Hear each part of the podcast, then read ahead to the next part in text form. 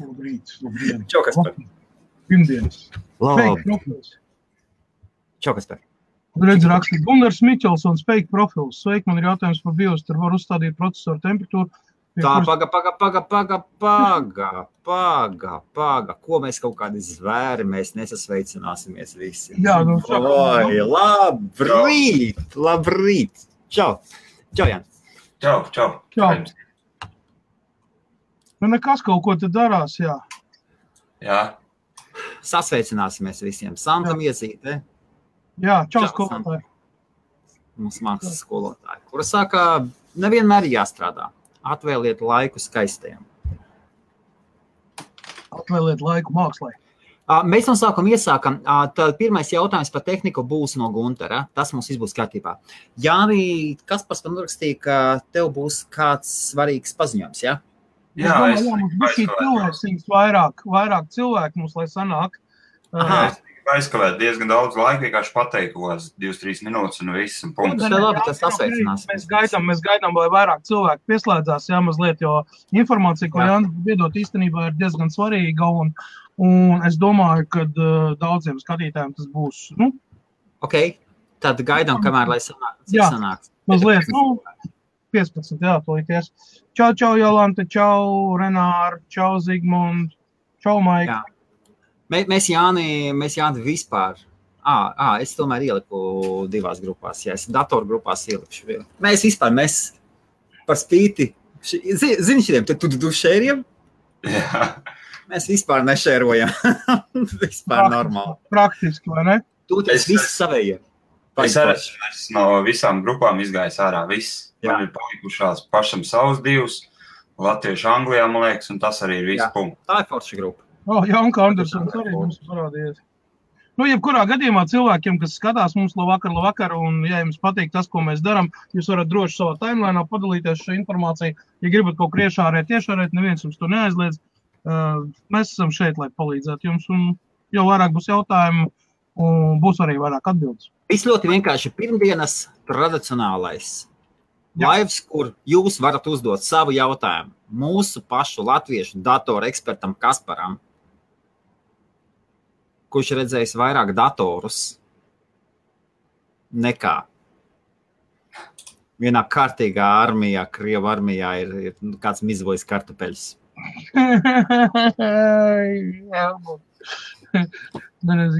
Jolantiņa to nešēro. Jolantiņa sāc gatavot sushi. Jolantai ir Jā, jāir starp citu, jā, Jolantiņa, es joprojām gaidu Time 2, uh, vai, vai, vai um, kā tas ir sērija, otro sēriju. Es ceru, ka tu neesi par mani aizmirsis. Es joprojām gaidu. Season divi.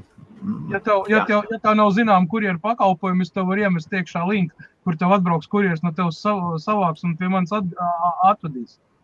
Ok, uh, labi, tā mums šodien ir uh, būs visi uguņi būs Kasparam, bet un tomēr no sākuma tad Jāni pastāstīs, kas notikās. Jā, Jā, davai, droši, jā. Cik es saprotu, kaut kas noticies. Jā, es nezinu vispār. Nu, Jā. Nu, jā, nu, un tas ir tā. Okay.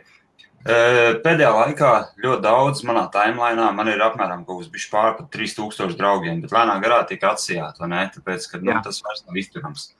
Pēdējā laikā ir parādījušies Dveina Johnsona posti Facebookā. Varbūt esat pamanījuši noteikti. E, Tāpēc, ka jūs paši šērojat arī, nu, lielākā daļa vismaz. Ir parādījušies posti, kur Dveins dod iespēju jums laimēt 100 tūkstošu tur dolārus, ne, un tev ir jālaiko viņa mājaslapa, viņa Facebook lapa, Jā. Jā. jāieraksta komentārs un jārun, jānošēro tālāk draugam. Kas pēc tam notiek tālāk? Šīs grupas, eh, šīs grupas un lapas un, un, un profili ir zinām, kāds, kādas ir tās stratēģijas. Sākotnēji viņi dod tev iespēju kaut ko, eh, viņi ieliek kaut ko skaisti, kā tu vari vinēt, vai ne?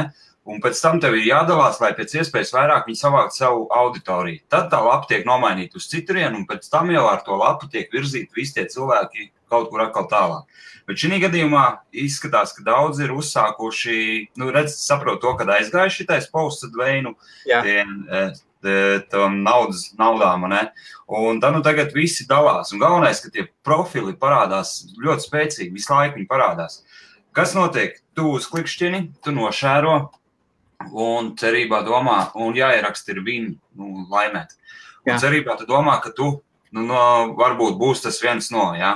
bet tās būs kategorijas pēdējās muļķības. Tu neko nevinnēsi savu mūžu. Jo te ir reko arī ziņās rakstīts, žēl, ka es jums nevaru tā parādīt, bet arī raksta pa amerikāņu, Amerikas ziņām, ja, kad šie posti ir pilnībā fake, ar kuriem tagad Facebook mēģina cīnīties. Nesaprotu, kā, kā, kā tur var. Ne, Tur vienkārši šī arī iekšā uh, robots, kas kontrolē jaunus tādus kontus uz tādu un tādu vārdu, un tie tiek automātiski bloķēti vai, vai kaut kas tamlīdzīgs. Tad pēc laika jums tiek iedots links, kur jums ir jānokačā viņa filma, kur jūs varat viņu noskatīties pa simbolisku samaksu. Un tiklīdz tu aizēji no Facebook, aizceļo uz to mājaslapu, automātiski tu esi devis savus uh, visus, visas detaļas, un pat arī paroles un lietotāju vārdu. Jā. Tu esi iekšā tajā mājaslapā. Un tad tev ir jāla, jānokačā šī filma, kur tu īstenībā nemaz nevari izdarīt.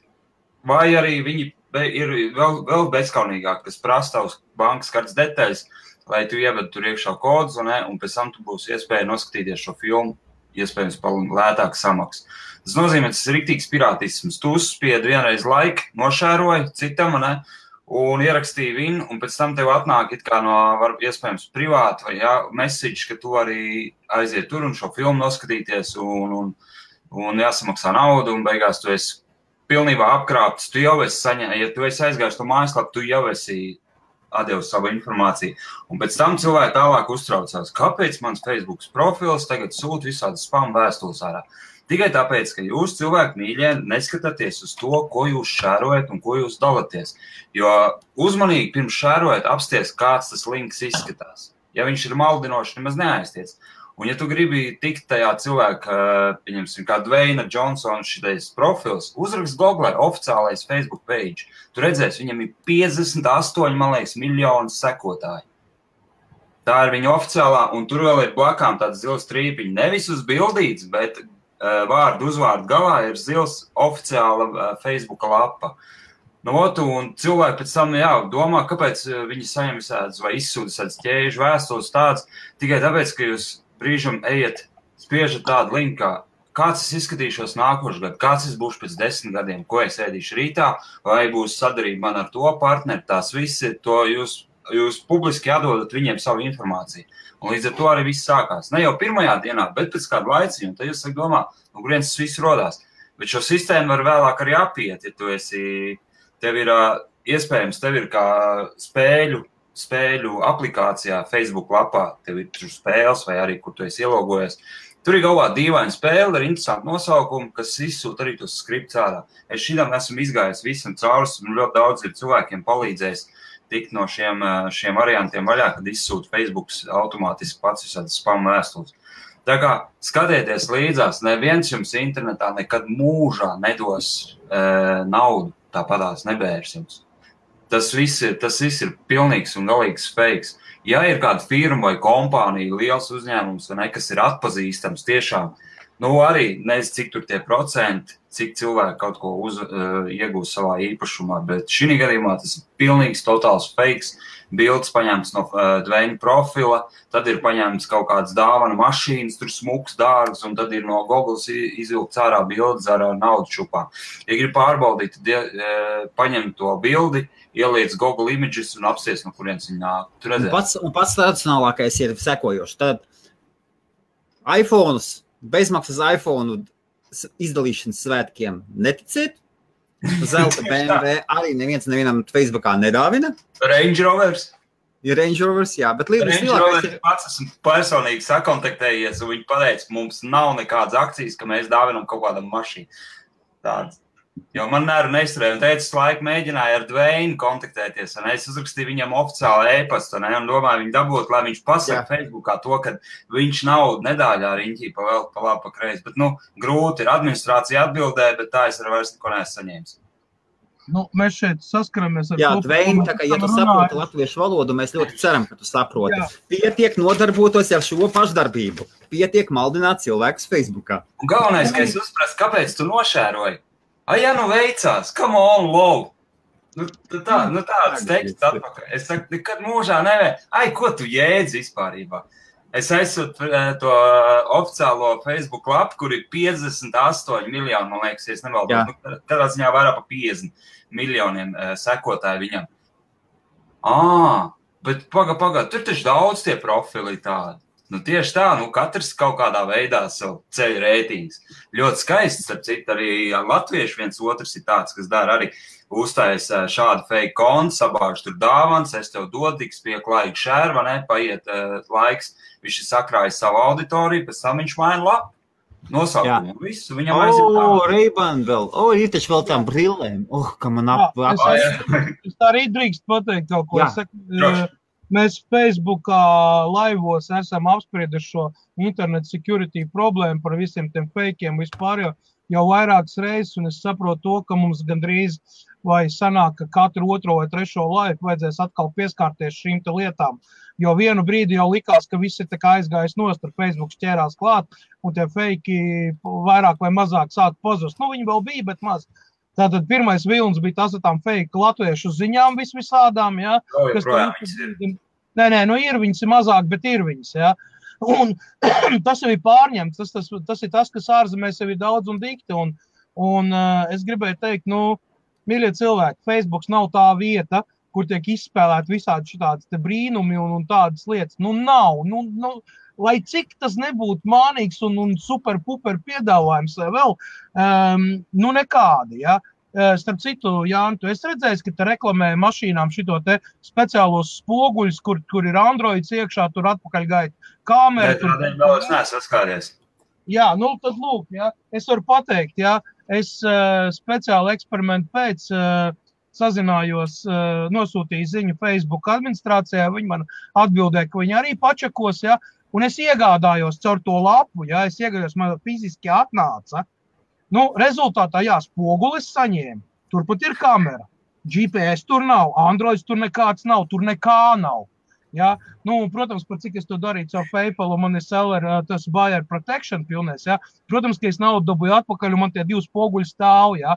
Un tad katru reizi, kad es redzu to reklāmu, es apakšā uzrā, uzrakstu ja? un parādu aktuālo bildīti un visu. Un uzreiz ir kaut kādi 300, 400 komentāri, burtiski tur birst. Kā tas var būt? Es varu pasūtīt, bļāviens, tagad tas man ir jādara. Es saku, Džeki, Peļus lazdā pat sirds ir jāpērk. Saprot, nu nav nekas. Riku, Edijs Blaks gandrīz pats iekrīt arī. Viņš ieraudzīja postu, kur pārdot dronus. DJI vispār. Jā, jā, jā, jā, jā. 30 dolāri tikai.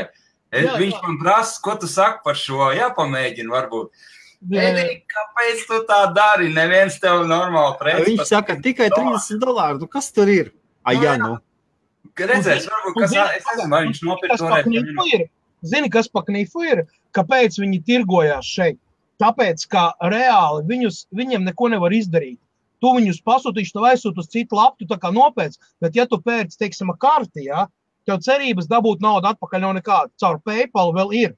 Tajā brīdī, kad tu paziņo, ne, ka tas ir fake produkts un ka nesakrīt, tu atver keisu, atbildi no, no pārdevēja ir tāda Jā, nu, man ļoti žēl, ka tā ir sanācis. Ja tev ir noteikti jāatsūta viņa atpakaļ, mēs tev atgriezīsim naudu. Un viena piebilde. Mēs pieņemam atpakaļ ceļu sūtījumu tikai ar DHL vai UPS full tracking service.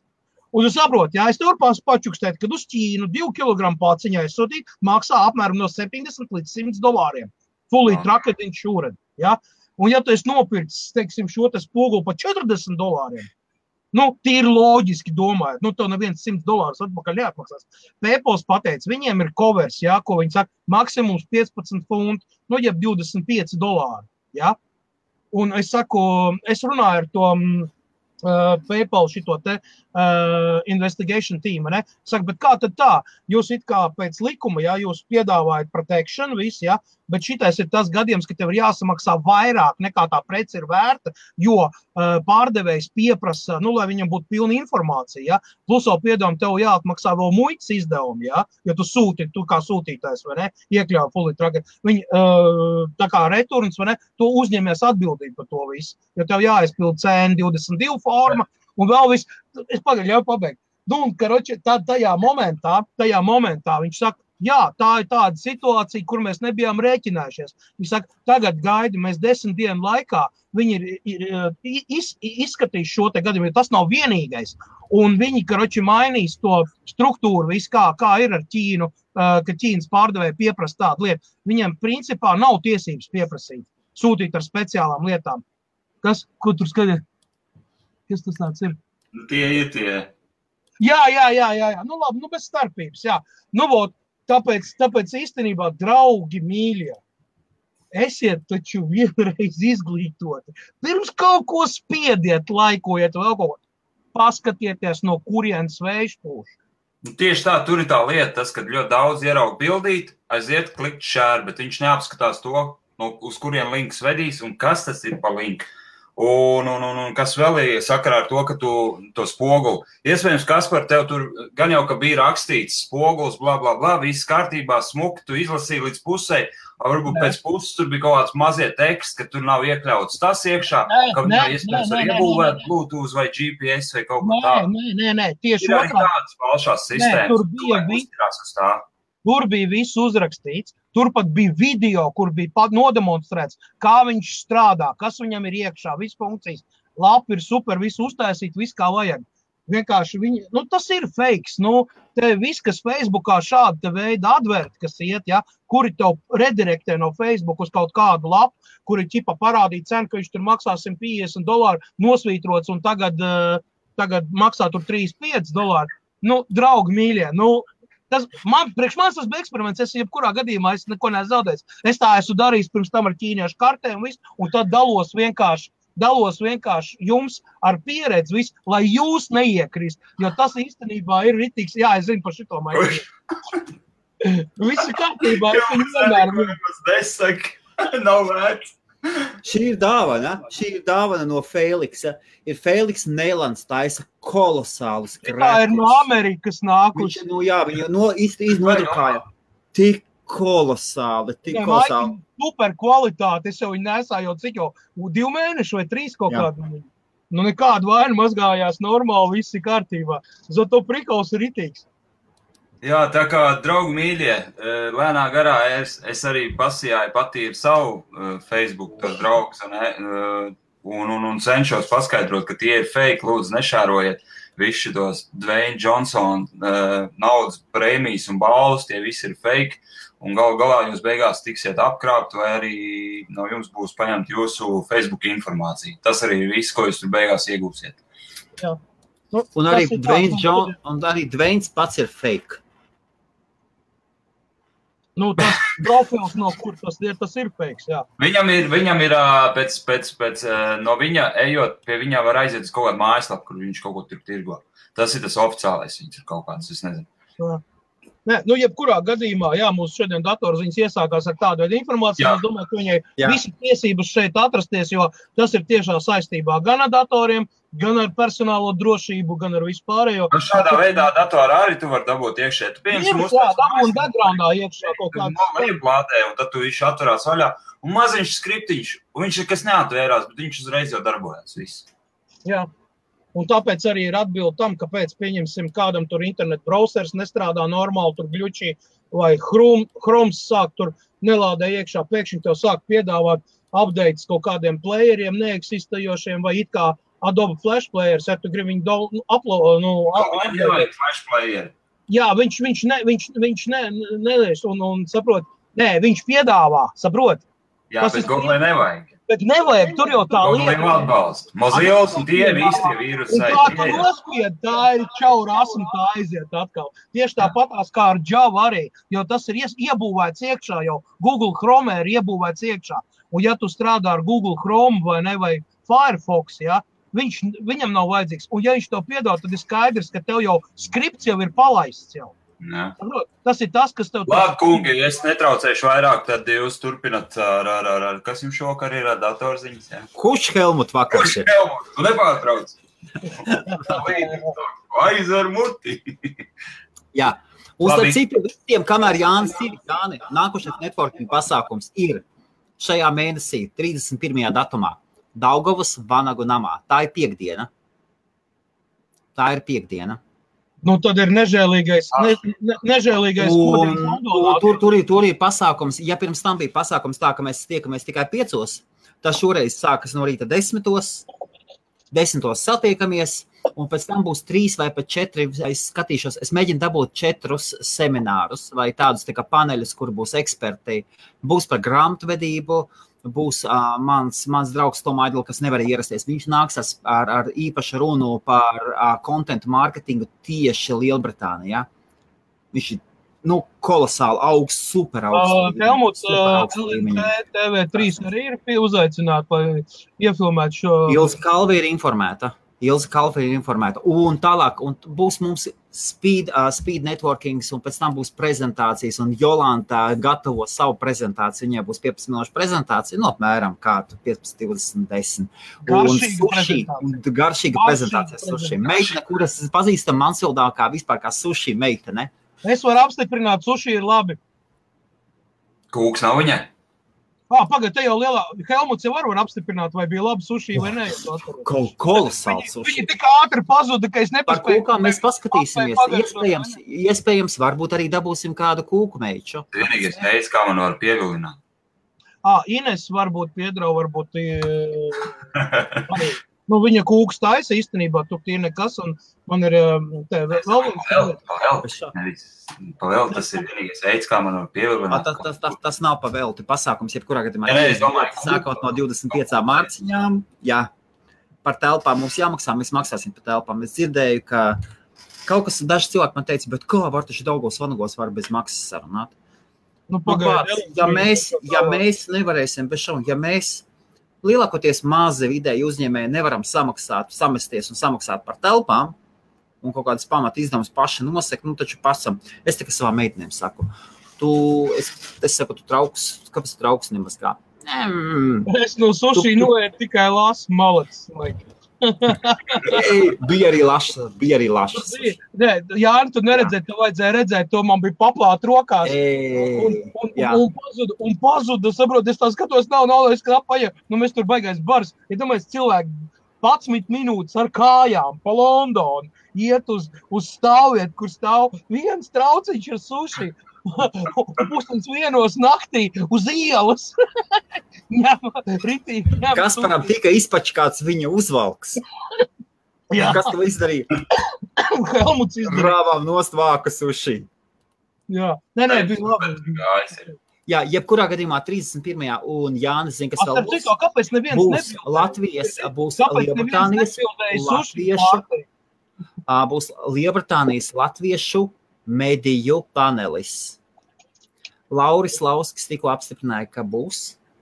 Ideāli. Ja, nekā, ja, nekā, ja nekāds čā- ČP nenotiek, viņam šoreiz viņš nespēja ierasties, viņam ČP notika. Nu, dzīve, dzīve ir pilna ar. Nu, Varbūt, kad atsaka dēlu arī būs, ne? Paskatīsimies, paskatīsimies. Varbūt Agnese varbūt būs. Viņa tieši brauc uz Skotiju, un ja viņa paspēs atbraukt atpakaļ, viņa, viņa skatīsies par iespējām.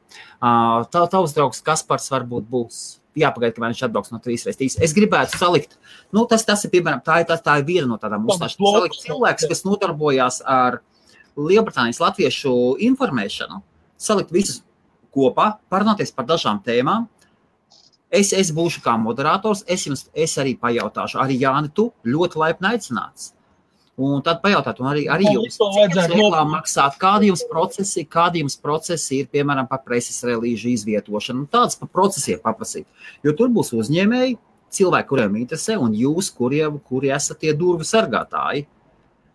Un vienreiz uztaisīt tādu paneli, kur jūs kopā nostājaties visi, un tas, tas ir super, nu, kārtīgākai, Tas veiksmīgākai ļoti liels darbībai. efekts īstenībā. Bez šaubām. Un, tā, tā, un tas ir tikai viens no. Diezgan, diezgan liels tāds bižaks ir. Tagad šo piekdienu atkal piekdienu kāzas ir jāvada, ir jāfilmē, jābildē. Jā, Jā, man Jēzus. 31. datumā vēl ir. Jānis. Super, super, super. Jā, zinu, kā ir. ir. Cilvēkam ir jāiegulda visu laiku sevi, savā attīstībā, Jā. Savos Jā. kontaktos un, un pašos pamatos. Savi pamati ir vairītus, nu, tas ir tāds. Un šis ir viens no tādiem pasākumiem, kas latviešiem, Lielbritānijā, nu, cita tāda pasākuma tagad vairs nav. Bija kolosāls pasākums. Tagad Helmuts paķē, paķērs. Jā, aizbrauc, es domāju, tad var atstāt visas mantiņas mājās un vienkārši normāli cilvēkiem papļāpāties. Bez šaubām. Gribās, kāds man vienu dienu gribās tā. Neko. Nu, normāli, mēs, mēs, jā, mēs ar Ediju iekāpām vilcienā, atstājām mašīnas visu mājā, a- a- iekāpām vilcienu un aizbraucām uz Londonu. Mēs palikām Jā. viesnīcā pa nakti, turpat vi, viss Nu, labi, kārtībā. labi, labi, tas ir, tas ir tā, uh, mums jābeidz uh, reklamēšanās. Jā. Mašīna Labi, tāpat blakus ir ļoti viegli nolikt. Arī super. Tas, kas tur nebija iespējams. Bija vispār, to mēs sazināsimies. Jāni, tu pas, paskaties, bez, ša, bez šaubām maksas, maksas, maksas dalība. Ne, protams, jā. es saprotu. Anglijā tas- tas ir, jā. Un arī es, es to vē, vē, vē, vēlos uztaisīt tādu, tā kā, nu, jābūt kaut kādos maziņos plusiņos vismaz. Kaut kas ir, lai, jā, lai iet uz priekšu, lai būtu papildus iespējas. Tieši tā. Nu, nu, tas tikai pirmais atspēriens. Jā, mums vajag, vajag kaut kādu īslaicīgu, kaut kādu, nu, kaut kādu. Jā, filmu. labdarības paspēju. Uh, bija tā, ka mums beidzās bezmaksas alkohols no sākuma, kurš bija daudz vairāk nekā bija plānots mūsu pasākumā. Un, un tad man, man bija patiesībā kauns pateikt cilvēkiem, ka tagad mēs maksāsim. Helmuts iedeva savu karti. Un tur arī tur bija baigi nērti arī maksāt, vai ne kas par? Un kā Jā. tagad pateiks visiem, tagad maksāsiet un ko. Bet mēs jau augšā taču konjaku ņēmām, mēs visi Bet sametām. mēs arī augšā bez šā. turnēšanas uzreiz bija čupiņi Jā. galdiņi klājies, un tur bija no, noklāts. Jautājumā, vai tev ir jautājums par datoriem Kasparam? Jā, ok. Jā, un tev ir jautājums par datoriem Kasparam. Eh, Ja godīgi, Nē. jā, Jā, Nu, tad Jāņa jautājums, un tad domāju, bija pirmais izprat- jautājums ir Tā sagatavots. man vajag mācību. Abolīti nokāvi, ja? Nu, viņš jau sen jau bija nokāvies. Man vajag mācību. Tā Kas viņš viņam? ir normāli. Kas viņam ir? Viņam bija GPU nodedzis. Kā tu zini? Es zinu, tāpēc, ka es pēc visiem uh, blogiem un, un, un video un visām lietām, viņam ir GPU nodedzis. Jo tieši arī šī vieta karsts visā. Šeit ir uh, viens čips, te ir otrs, un, ne, un šī vieta arī Jā. karsts virsū. Es viņu biju izrādījis, pārtīrīju, pārlikt pastu, visu, visu izdarīju, ne? Uh, bet vienalga, viņš, viņš man vienkārši tā vien, ņēma un nojūdzās. Tad, kad es bildes rediģēju. Bet tas bija diezgan sen, un tā viņš man te ir nostāvējis veselu laiku. Un es domāju, skatos, nu, pa pieznieku es nekādu mācu platu nedabūšu. Noteikti nē, mācību tāboliem ir dārga. Un, un kā bija viens tas, kas pārtais, viņš ir ļoti liels speciālists. Viņš pārlīmē tās, nu, tos Nu, jā, es arī varu pārlīmēt, bet Teicu, eh, 2011. gada ābolīši ir štrunti. jā, Viņiem visiem deg nos GPU. Ābols, to pats arī ļoti labi saprot. Ar 2012. gada modelis, vai ne? Tie jau ir jau spēcīgāki, jaudīgāki un izturīgāki. Tā kā gadā vienreiz taču viņš nodīs. nu tad jā, gari, 11. gads, nu, domā par. Jā, ir vienkārši stāv tāds foršs, simpātisks, viss ideāli, vai ne? Gāja. super, jautājums nav. Nav varam jautājums. pateikt? Jā, Jāni, davai, kungi. Čau! Dvainam Džonsonam publiskais fuj. Jā, Fui, tieši To, tā. ka tev viņš tā- daudz, ka esi populārs, ka tavu vārdu sāk izmantot. Fuj. Jā. Nu, jā. Nu, tad kaut kā tā, jā. Nu, labvakar, labvakar visiem, kas tagad pieslēgušies. Tas bija tāds neliels intro. Un, Helmas Tā tiešām- lejā. jā, tagad mēs, tagad mēs atgriežamies pie, pie mūsu iknedēļas, eh, nu jau tradicionāli kļuvušiem datoru jautājumiem. Ja tādi ir, viņi ir, es zinu, ka viņi ir. Jā. Tur parādījās veseli čupi visādi. Jā. Tā, tūlīt būs pirmais jautājums no Guntara. Īsumā, īsumā par procesu vienmēr, visur, vienmēr procesi ir ļoti svarīgi. Vienmēr ā, noteikts, visi ļoti vienkārši. Datori ir tik daudz un dažādi. Minot savu datoru problēmu, lūdzu, miniet sava datora modeli, operētāju sistēmu un varbūt papildus kādus ā, fiziskos cipariņus, kas tur, kas tur, ko tur varētu būt saistīts, kam tur varētu būt saistīts. nav, nav kāda nepieciešamība, jo, ja BIOS uztur, uztur CPU kontroli, un tas visticamāk ir uh, desktops, uh, es varu pateikt, ka uh, 60 grādi, tāpat, ja tu uzstādi, processors viņu neņems vērā. Tāpēc, ka tas, tā ir normāla darba temperatūra. Un, un, un, un, un ne visi biosi uztur, ne visi biosi uztur to kontroli kā tādu. Uh, Tātad ā, tur var uzstādīt. Jautājums ir, ir daži, ir daži biosi, kur tu vari kontrolēt, bet ne kā tas visi, izpaužas.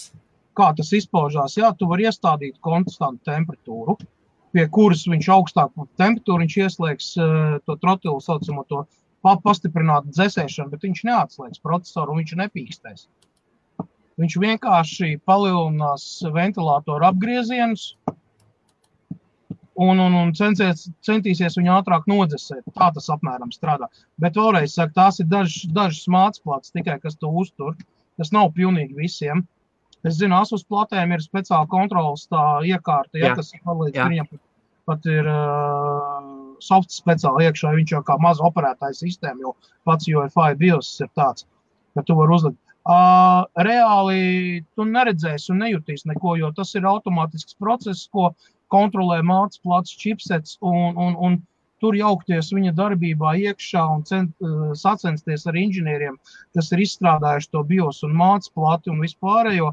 Gunār, nu, Gunter, tā, es uh, neieteiktu. Jau, protams, var mēģināt, bet jebkurā gadījumā mācīts plats processors vai chipsets šī gadījumā būs pārāks par tevi. Viņš noteikti kontrolēs daudz vairāk procesus un tos, kurus tu pat neredzi. Tas ir background. Okay. Ejam tālāk. Jā, droši. Kāpēc neļauj, neļauj atvērt tādu flash player, neļauj instalēt nevienu pārlūku programmu, kā arī met ārā. Nu, re, kur ir, nu, Zigmund, ja tu uzmanīgi klausījies mūsu pašu pirmo pusstundu sākumu, ja, manuprāt, mēs jau arī atbildējām, ja, kad eh, Google Chrome un, un Firefox viņam nav nepieciešams atjaunot nekādu flash player, neko.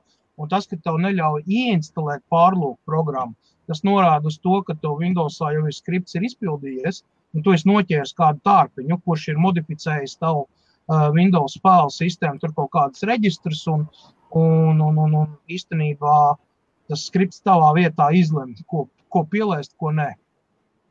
Es te ieteiktu skatīties, kas ir kādas programmas ir ieinstalētas, kas, kas, kas iet backgroundā, uh, ko antivīrus saka par visu to pasākumu, lai viņš vispār ir reāli strādājošs palicis, jo ir ļoti daudz uh, spam programmas, kas uh, likvidē iespēju parastiem antivīrusam darīt kaut ko. Viņš vienkārši viņu tā kā disēblo vai, pieņemsim, liek ignorēt.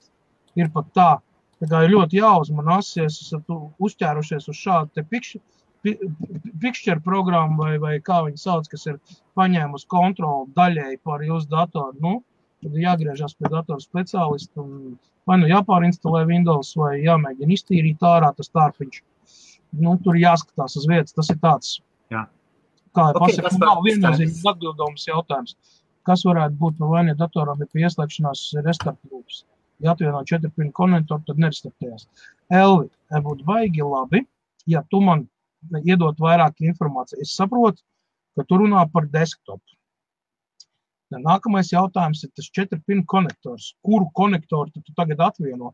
To, kas iet pie procesora klāt, četru pinu konektors, vai tai kopējā uh, līgzdā, kur ir 24 pini, jeb 20 plus 4, ko var noņemt nost. Atbild man uz to jautājumu, kurā vietā, tad mēs parunāsim tālāk, jo patreizējā momentā man nav skaidrs tas jautājums. Mēs varam Ok. iet tālāk. Pagaidām. Jā, ejam tālāk. Kalašņikovs procesā. Tā, tā, tā, tā. tā.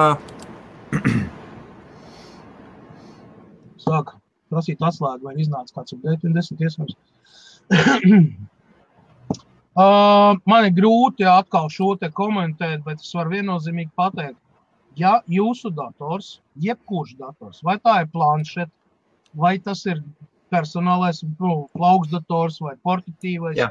vai stacionārais dators no rūpnīcas ir izlaists ar operētāju sistēmu kopā Windows 8, Windows 8.1 vai Windows 10 sērijas numurs, jeb atslēga instalācijai, Windows instalācijai, ir automātiski ielikta biosā iekšā, un viņš tur ir permanenti uz visiem laikiem. Tātad, respektīvi, ja jums pat no, noklājās sistēma un jūs instalējat, pieminēšu, oriģinālo Windows. Kas ir oriģinālais Windows?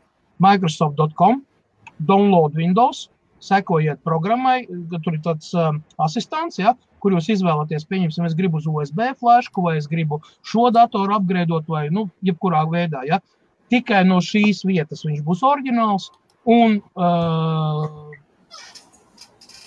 kā lai pasakā, um, leģitīvs, ne, bet, nu, kā, nu, es latviešu nemāku runāt. Nu, Oficiāls. leg legalizēts, jā, nu, legāls. Es tā domāju.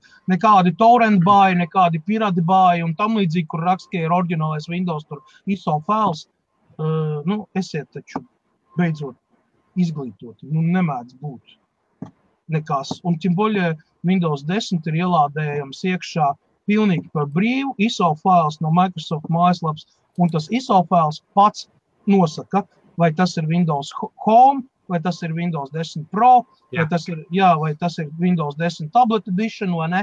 Vai tā. Viņā ir tās visas instalācijas iekšā, kā arī 32 bitu vai 64 bitu sistēma. Tas viss ir iekšā. Viņš automātiski notiks pēc jūsu atslēgas, kas ir iekšā BIOSā. Vēl viena piebilde. Ja jūs, pieņemsim, esat uzinstalējuši uz datora, kuram oriģināli nāca no rūpnīcas 8 vai 8.1 Windows vai 10, jūs esat izmainījuši BIOSā no UEFI BIOS uz Legacy vai, vai, vai, vai šo tā saucamo, kā tur bija, uh, Win 8 vai tur citreiz raksta Otter OS. Ja? ja jūs esat izmainījuši uz to, tad, protams, šis sērijas numurs uh, viņu nepaķers instalācijā, ja? viņš prasīs sērijas numuru. Tad viens no nosacījumiem jums ir jābūt BIOSā uzlikts UFI BIOS, nevis legācija. Viņš var būt kopā ar UFI plus legācija vai, vai, vai UFI first. Ja? Jebkurā gadījumā tajā brīdī, kad jums ir šis, jo tas ir saistīts ar failu sistēmu. Ja jūs, ja jūs izmaināt failu sistēmu pašā sākumā, teiksim, uz Windows 7 vai vecāku, jūs liekat vai jebkādu citu, tad nebūs tas, bet tikai ar oriģinālo. Un arī Secure Bot, viņiem ir tāda opcija, tas ir drošā ielogošanās, ja būtu tam arī būtu jābūt ieslēgtam. Jo tajā brīdī, kad jūs ieslēdzat, tas security bot ir tas, kurš dod informāciju operētāju sistēmai. Hello, es esmu te, tas ir tas un tas, un viss ir legāli. Un jums nebūs tādas problēmas. Nebūs. Ne, ar sērijas numuriem točina nebūs.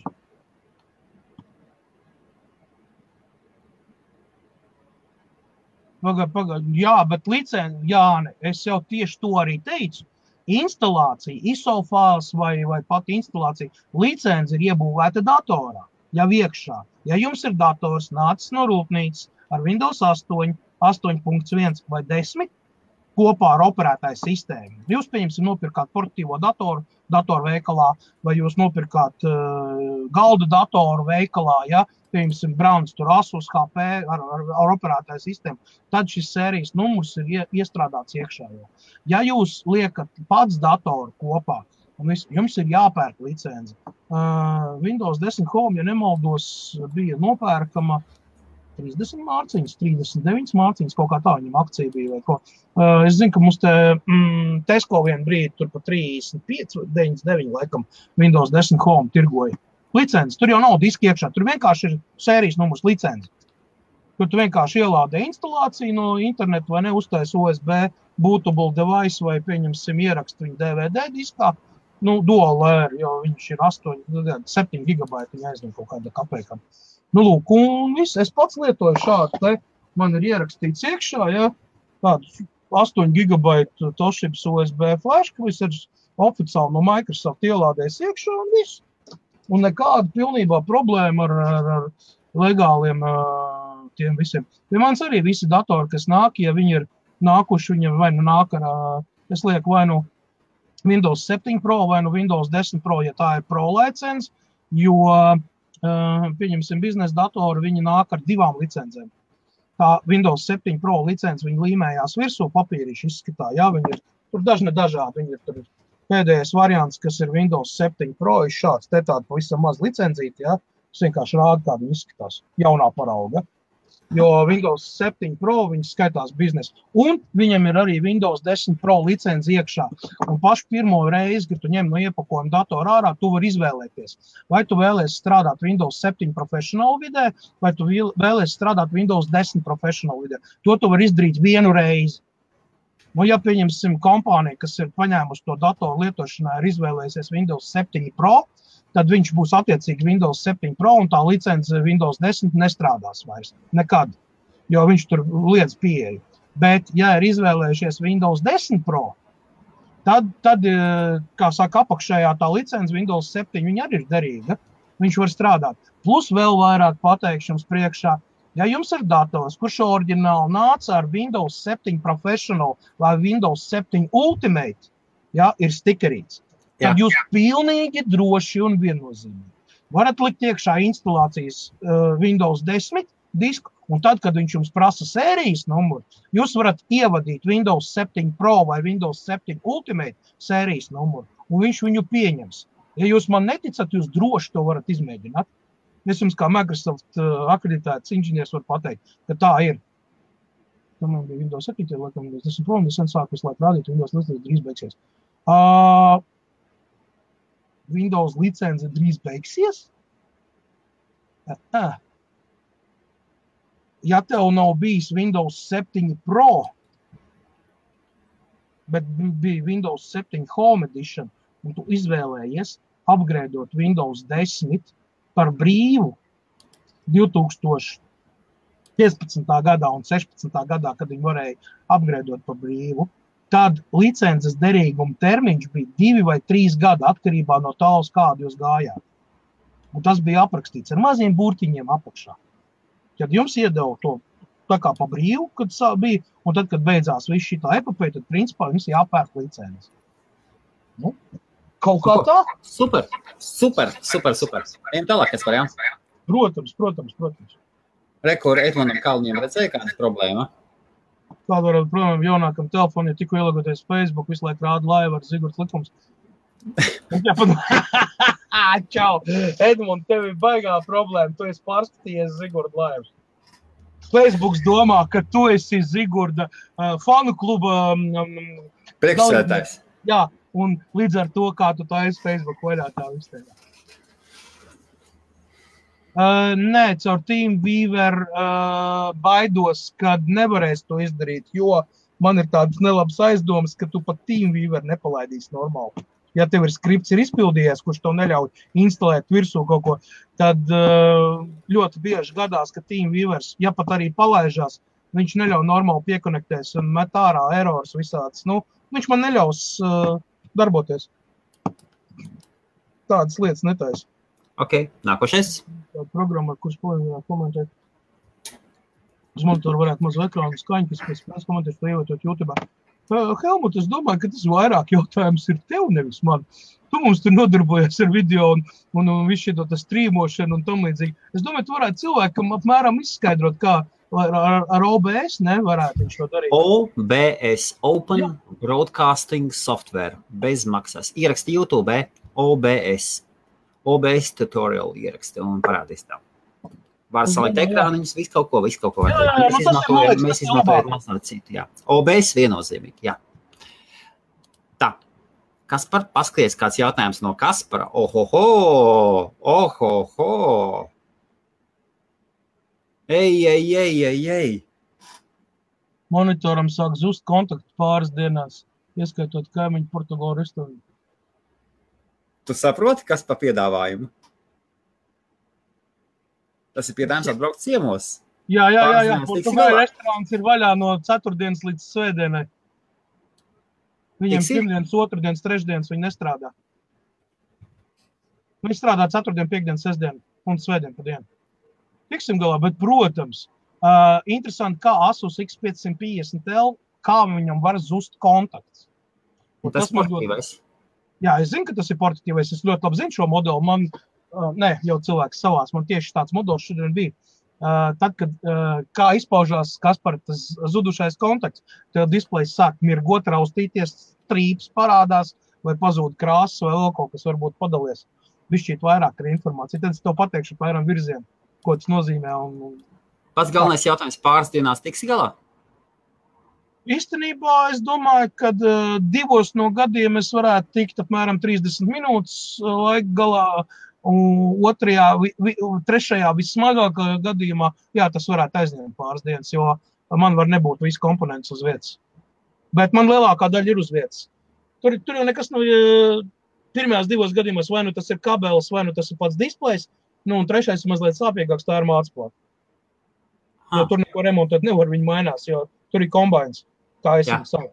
Kombinācijas tas ir viens čipsets ar, ar procesoru, ar grafiku, viss vienā čipsetā. Nu, ja viņš gļuko, tad tur neko neizdarīs. Viņš ir jāmaina kopā ar plātu. Nu, jebkurā gadījumā, vai neskriesim notikumiem pa priekšu, pacients būs uz galda ķirurģiski iejaukšanās un būs viss skaidrs. Brauc ciemos. Bez problēmām. Hei, super. Oh, Balts kaudība, super. Ok, Kaut kad drīz nāksies maksāt par Windows 10 licenci par tiem, kas iegādājas datoru no veikala. Andrei, īstenībā man kā mm, Microsoft tā kā oficiāli redzēt, reģistrētām refurbisheriem šāda informācija nav pieejama. Varbūt jūs zināt mazliet vairāk par mani. Bet vismaz pat Windows Insider programmā nav nekas rakstīts par to, ka uh, Windows 10 licences būtu jāpērk vēl vienreiz. Jo, ja tu esi iegādājies produktu pēc, uh, nu, pēc patērētāja tiesību likuma, ja tu esi iegādājies produktu ar uzinstalētu Windows ar licenci, tad šī licence ir for life. Tev nedrīkst pieprasīt par to pašu produktu, maksāt otro reizi. Jo datoru cenā, pērkot no veikala kopā ar operētāju sistēmu, ja mēs runājam par portatīviem datoriem, datoru cenā jau ir iekļauta licences maksa. Tā, ko maksā ražotājs Microsoftam par to, ka viņš uzstāda operētāju sistēmu savos kompānijas datoros. Un Tāpēc arī recovery partition, jeb, jeb uh, atjaunošanas programma, kas ir katram ražotājam līdzi nāk, viņi ir iebūvēti cietajā diskā vai atsevišķā diskā, SSD diskā, mazā, piemēram, uz plats. Tur ir arī iekļaut visi tie nosacījumi un iekļaut arī licencēšana vispārējais. Līdz ar to tu vari atjaunot savu datoru līdz rūpnīcas stāvoklim, cik reizes tu vēlies, un viņš vienmēr būs legāls un nebūs nekādas problēmas. Jo tavs datora hardware ID ir piesaistīts pie Windows 10 licencē, kas ir iebūvēta iekšā BIOSā, un kamēr un tu viņu nevar izmainīt. Saprot, tu nevar, jā, es varu paskatīties to licenci. Man ir programmas un tūļi, kas to atļauj apskatīties. Es varu pēc BIOS noteikt, vai šis dators ir paredzēts ar Windows 8, 8.1 vai 10 vai ar Windows 7. Vispār bez problēmām. Man pat nevajag operētāju sistēmu instalēt virsū. Es pēc datora varu pateikt, pēc, pēc uh, izgatavošanas datuma, pēc ražošanas, pēc revīzijas numura, pēc daudziem citiem parametriem, kas ir principā pēc svītra koda arī kodu, kas ir ievadīts iekšā. Jo šī visa informācija ir pieejama. Ir vienkārši jāmāk nolasīt un ir jābūt atbilstoši akreditētam kompānijās, uh, kuras, kuras uh, ražo šos devaisus. Līdz ar to tā nav nekāda problēma. Okay. Skaidrs, paldies! Vai ir tā, ka visu laiku man met ārā Windows licences beigsies? Varbūt tā, ka nestrādā Word. Uh, Inesīt, uh, man ir grūti, grūti tev atbildēt uz to jautājumu, jo es neredzu tavu datoru. Pilnīgi iespējams, ka tev ir uzlikts uh, Microsoft Office triāli vai tu esi aktivizējis triāli, ja, kurš to dod 30 dienas bez maksas viņu paskatīties lietot, ja tas ir built-in uh, bundle kopā ar datoru, ja, un pēc tam tev ir jāpērk licences. Tas ir viens. Uh, cilvēki bieži jauc Windows licenci ar Microsoft Office licenci. Atcerieties uz visiem laikiem, kad Microsoft uh, operētāja sistēma Windows 7, 8, 9, 10, 11 un tā tālāk. Tā ir operētāja sistēma, un Microsoft Office tas ir pilnīgi atsevišķs produkts, kas nav nekādā sakarā saistīts ar Microsoft Windows operētāju sistēmu. Līdz ar to, ja jūs pērkat uh, licenci uz, uz Microsoft instalāciju, tas nekādā gadījumā nenozīmē, ka jūs varēsiet lietot Microsoft Office bez maksas. Jums tāpat būs jāmaksā licence par Microsoft Office, jo tas ir atsevišķs produkts. Cita lieta, ja ražotājs ir iekļāvis iekšā, arī cenā tas tiek iekļauts, ja, kad tev ir Office, vai nu tev ir triāls iekšā ielikts, kurš tev ļauj lietot zināmu laiku, uh, bija kādreiz līdz pat 90 dienām. Ja? Uh, vai arī, pieņemsim, ja tu ņem biznesa klāzes datoru, tad ir Office 365 iekšā, un tu jau esi samaksājis par viņu pērkot datoru. Viņam jau tā licence ir iekšā arī biosā iebūvēta, vai, vai arī, teiksim, pie instalācijas viņi ir ielikt un saglabāti, ja? uh, un uz to ir attiecīgi arī uh, skripts ir uh, no rūpnīcas ražotāja skripts ir iekšā. Kad restartējot datoru pilnībā software no recovery vai, ne, vai no atjaunošanas diska, ja, viņš automātiski ieliek visu atpakaļ. Tajā gadījumā, jā, jūs saņemat to bundlu, jeb komplektu, kur ir Office un instalācija un vēl dažas papildu programmas no Microsoft, kas nāk līdzi kā viens vesels. Viņi nevar ne pārnest, ne sadalīt, jo tā licence derīga ir tikai konkrētajam datoram, uz konkrēto hardware ID un no konkrēta ražotāja. Pārliekot viņu uz citu datoru, jūs zaudējat visu licences automātiski. Un tas ir baigi vienkārši. Tāpēc jau uh, Microsoft uh, Windows izstrādātāji pārtrauca uh, dot, izsniegt vai dot līdzi uh, datoru ražotājiem, jebkuriem datoru ražotājiem līdz DVD disks instalācijas ja, ar, ar operētāju sistēmu. Jo viens no galvenajiem klupšanas akmeņiem bija, ka cilvēki ļaunprātīgi izmantoja viņus uz citiem datoriem, varbūt tās pašas kompānijas, ko, un viņi it kā visi bija le, legāli. Ja? Tad, lūk, tagad tas viss ir uh, nogriezts nost, ir konkrēts dators, konkrēta licence. Ja jūs mēģināsiet pārlikt viņu citā datorā, citā ražotāja datorā, viennozīmīgi jūs dabūsiet vārnīgu par to, ka jūsu licence nav derīga un jums ir jāpērk licence. Ļoti vienkārši. Viņi cīnās arī ar to. Tā, gigabaita, tā, 32, 3, no, tā, jā, tā, x, tā, dažas dienas atpakaļ ielikt video kartu un zenēts pēc, gan šī pa laikam restartēs CPU, tur, tur nesumies 65, kas varētu būt pie vainas, ko, kur meklēt atbildi. Uh, es domāju, ka meklēt atbildi vajadzētu tavā barošanas blokā. Es tā domāju. Kad barošanas bloks tev vienkārši nevelk tavu video karti Viņš vienkārši, vai nu viņš jau nolietojies, vai nu viņam ir kāds cits problēmas. Uh, Gunār, Gunār, redzi, man ļoti grūti uh, pateikt, neredzot datoru, ja tas ir diezgan specifisks uh, defekts, jā, kuram var būt vairāk iemesli. Tiešām vairāk iemesli. Iespējams, ka tā GTX 750 tā karta ir, ir mazliet bojāta un pieņemsim pie kaut kādiem, pie kaut kādiem uh, noteiktiem uh, parametriem, kas ir nepieciešami tur baigi spēcīgiem. Uh, viņi vienkārši rubās ārā un to aiziet restartā. Vai arī tev saka, varošanas bloks ir palicis pa vāju, viņš ir nokalpojis savu, viņam izžuvuši kondensatori, līdz ar to viņš vairs tev reāli 500 vats nedod, bet dod, pieņemsim, kaut kāds 350. Un, protams, tajā momentā, kad tu ieslēdz dzenāt spēlītes, patēriņš ir liels no grafiskās kartes, un viņš vienkārši slēdzās ārā. Uh, šī gadījumā ar temperatūru um, maz būs saistība. Kaut gan, ja tev processors, ja tu ar MSI afterburner, tu vari redzēt tikai GPU temperatūru, ja es nemaldos. Tas tie 65 grādi ir GPU temperatūra, jeb, jeb videokartes temperatūra, jo MSI afterburners ir paredzēts videokartēm, nevis, nevis procesoru temperatūras mērīšanai. Es tev ieteiktu uh, paņemt CPU, ZCPU, saucās viņš, Z strīpiņu CPU ierakstu Google. Tā ir bezmaksas programmiņa, monitorēt uh, procesoru, paskatīties viņa parametrus vispār, jā.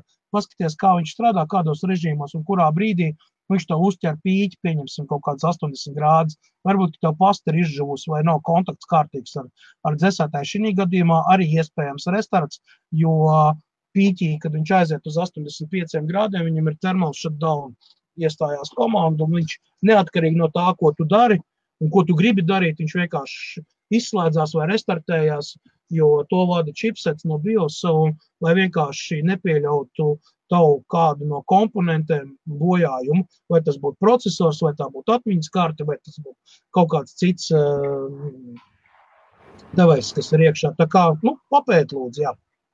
Nu, ko papildus jautājums ir?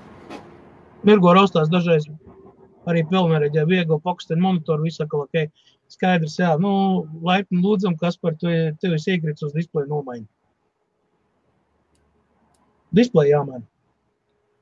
95,9% neredzot datoru.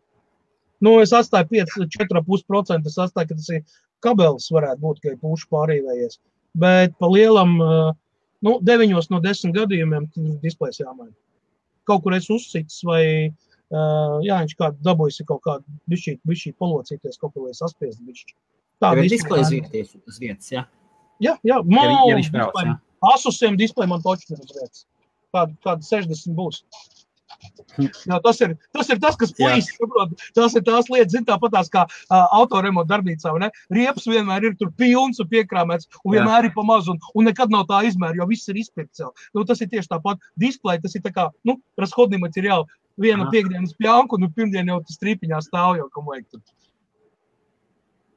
Oi, laiciņš īstenībā šodien ir tīri ok, kaut kā 24 grādi bija.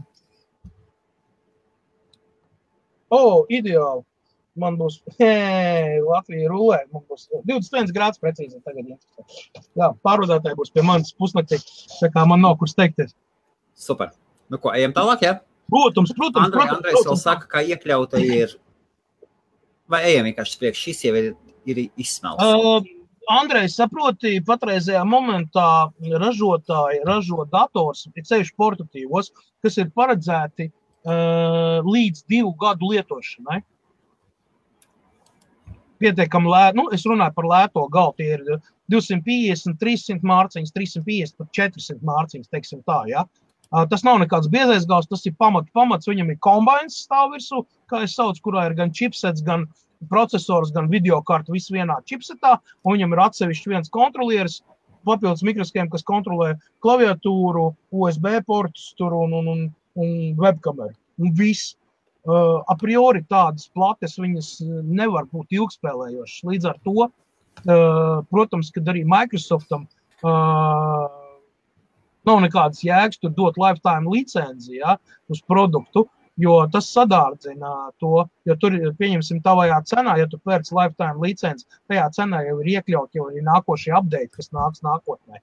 Pieņemsim, lai attīstītu projektu un tā tālāk. A, ja tu pēc, teiksim, timing licenci, ko pieņemsim, strādā divus gadus, tu pa tiem diviem gadiem tas dators nolietojās, ja, viņa no, nolietojuma koeficients tuvojās visiem 100%. Ja, Un ražotājs uzskata, ka tas ir pilnīgi pietiekams. Toties tu maksā par to licenci, pieņemsim, uh, 20 mārciņas. Piemēram, nu, tur 30 mārciņas. Es esmu redzējis, ka Office, pieņemsim, kaut kādu home edition, kur ir tikai Word un Excel un kaut kādas pamatfunkcijas, to var nopirkt par 39 mārciņām uz gadu. 39 mārciņas uz gadu. Office. Ja jūs uzskatāt, ka tas ir dārgi, tad es uzskatu, ka tas nav dārgi. Nu, principā, Helmut, nu kā? Nu, 12 šaubām. Nu. Nu, tas ir div, divas mārciņas mēnesī, nu, ar kap, nu, nu, divas pusmārciņas. Bet tu saņem pilnu servisu, tu saņem pilnīgu tehnisko atbalstu. Tu, kā saka, nu, tu viss ir kārtībā. Nu, Jā, Nu, laiki, jā. nu tieši Ok. okay. tā, nu. Ejam tālāk. Ai, ko es saku par jauniem Razer laptopiem? Neko nesaku. Saprot, um, laptops ar Razer procesoru, vai tas būtu, uh, tur nezinu, Razer 5 vai Razer 7, nu tā ir, tā ir tāda jaunā pīle, ko, ko cenšas ražotāji, tāpat kā procesors i9 un i7 uz uh, portīvā datora. Nu, nevarat jūs salīdzināt uh, desktop, jeb galda dators ar tiem pašiem procesoriem, markas, ja, ar portatīviem datoriem. Jo jūs saprotat, ka plānā mazā datoriņā ir iebāzts monstrs, viņš ir apgriezts no visām iespējamām pusēm, lai viņu dabūtu iekšā. Ja? Viņš ne tikai izmēros atšķirās, viņš atšķirās arī savā produktivitātē. Jo dators, portatīvais, tā ir mo, tā mobila ierīce. Viņai ir maksimāli viss mazs, maksimāli, lai uh, samazinātu patēriņu un viss tā tālāk. Tāpēc, ja man kāds stāsta, vai man ir uh, laptops, tur spēļu, vai ne, o, tur Ryzen 5 vai Ryzen 7, es plats smaidu. Tāpēc, kad Ryzen 5 un Ryzen 7 uz desktop, viņš tur ēd reālus vatus. uz datora, uz portatīvā, viņš tur ēd tur, nu, tik cik tur uz melnā, aiz naga melnuma viņš ir. Ja? Nu, tad nu, nevar vienkārši būt tāda pasaka, ja? tad kāda banāna pēc um, galda datoriem ir nepieciešams tur ēst tik daudz vats un tur likt spēcīgs barošanas bloks. Ja to visu var izdarīt, nu, pavisam kompaktu un maz, nu, nu nu, nemēdz būt tāda brīnuma. Nu. Reklāma ir laba lieta, bet ir jāprot lasīt starp rindiņām. Arī kārtīgs gaming dators, pieņemsim, ar to pašu jā. neviens netaisa. Taisa uz Intel. Un, tais, un tādi datori sākās no 13, uh, tas ir 1300, 1500, un 2000 līdz pat 3000 mārciņām. Tādi datori. Ja tu gribi kaut ko nopietnu, nu, šī gadījumā es nezinu, vai ir jēga ar Ryzen 7 taisīt spēļu datoru portatīvo, piemēram. Okay, nekāda. labi, ejam tālāk. Kas par? Protams. Čik, čik. Labi, Neatliksim pārāk no tālu. skaņas parādās pakāpeniski pieaugot vienu, divu minūšu laiku, ieslēdz tas skaņa ir uzreiz. Un varbūt spomē. Uh, Agnī, paldies par jautājumu, bet man vajadzīga papildu informācija. datoru uh, modelis, marka, operētāja sistēma. Un tad es tev varētu pateikt, priekšā, kur ir tā problēma. Jo uh, ir dažādas problēmas risinājums atkarībā no operētāja sistēmas, no datora markas un ražotāja. Un vēl tas, vai tas ir galva dators vai tas ir portatīvais. Vai tā ir planšeta divu vienā. Okay. Labi, noteikti atkārtos jautājumu. Tā, kas ir manā latitūdē 747 bija Windows simbols? Pirms mēs tas par Ilzijas jautājumu. Ja jūs gadījumā neredzat savu jautājumu, paskatieties, ir divas lietas. Viena lieta, iespējams, mēs vēl līdz viņam bēdu vēl neesam nonākuši. Mēs sākam no vecākiem jautājumiem, ejam uz svaigākajiem. Un otra lieta, Facebook nevienmēr otrā galā parāda komentārus. Komentārus it sevišķi, it sevišķi ja, tie, ja komentāri ir garāki. Ja, ir, ja, ir, ja ir pavisam īsi, tad varat uzrakstīt, piemēram, man, man sauc Helmuts Meškonis, un uzrakstīt Facebookā. Es sekošu līdzi, redzēšu ienākošajām ziņām. Ja jums neiziet jūsu jautājums, neparietās pāri, vai uzrakstiet Kasparam Krūmiņam. Kaspars Krūmiņš arī redzēs jautājumu. Vai ne, Kaspar? Jā, Jā. Vienkārši uzreiz atvainojamies. Un... Nu, tas nav no mums atkarīgs. Facebook ir Facebook. Šis softs ir labākais no visiem, ko es esmu redzējis, kurš ievelk iekšā komentārus. Tas ir pieejams. Un to, ko mēs izmantojam. Un arī nevienmēr citreiz gadās tā, ka un, man, es nesen, nesen biju ar, ar Zigi bija laivs, un es uzdevu jautājumu, un, un nav, un nav, un Zigi saka, nu, kad būs tavs, tavs komentārs, kas un nav, un nav, un nav. Ok, labi, un vienkārši pateicu, pēc tam parunāsim. Jā. Ejam tālāk. Ja? Protams, bija šis jautājums. Paldies. Jā, Ilvar, es cienu to rakstīšanas prasmi un, un tā vienkārši nopirkt nosvaipot ierīci. Tas ir pirmais jautājums, ko tu domā ar vārdu nosvaipotu. Um, piedod, es um, street language vai slangu nesaprotu, ja? Uzlikt kreiso vienu no torrentiem, tu jau pats atbildēsi savu jautājumu. Windows simbols zem tā Pro. Jā, tev bija Windows 8.1 Pro edition. Tātad tu vari bez maksas ielādēt no Windows uh, Microsoft.com saita. Tu vari ielādēt instalāciju uh, legālu, jo tev latitūda, tev tas ir Dell latitūda E7470. Uh, viņš ir pilnīgi legāls ar Windows 10 pro versijas, un apdeitosies, un normas, un nekādu to, kreiso vienu no torrentiem tur vismazāk vajadzēja likt virsū. Windows, mēs runājam par Windows 10 Pro. Mēs nerunājam, ka tu esi ielicis kaut kādu citu. Uh, kaut kā tā, jā, mēs varam iet tālāk, jo šeit principā jautājums ir, jautājums ir ne par ko. Jā. Barošanas vēl kondensatori iespējams uzpūtušies. Tas ir, tas ir par, par to, ko es teicu, kur slēdzās ārā. Tas ir pieminēti tādu, nu, Oi, kā lai to pasaka? Mēs jau neskaitāmas reizes, man liekas, katrā, man liekas, gandrīz katrā datorlaivā ir šis jautājums. Ja? Uh, es varu pateikt tā, ka, nu, draugi mīļie, ja jūs vēlaties normālu aizsardzību savam datubāzēm, savam, savam datoram un būt drošs par jūsu datiem, aizmirstiet par bezmaksas risinājumu. Viņu nav. Nu, ir daudz un dikti bezmaksas antivīrus. Viņi visi vairāk vai mazāk ir, ir kā čaka ielas prostitūts. Saprot, vaļīgs uz priekšu. nu, viens vienā versijā, viens otrā. Nu, kā savādāk paskaidrot, lai saprastu cilvēku. Ko, nu, kurš ar ko salīdzina?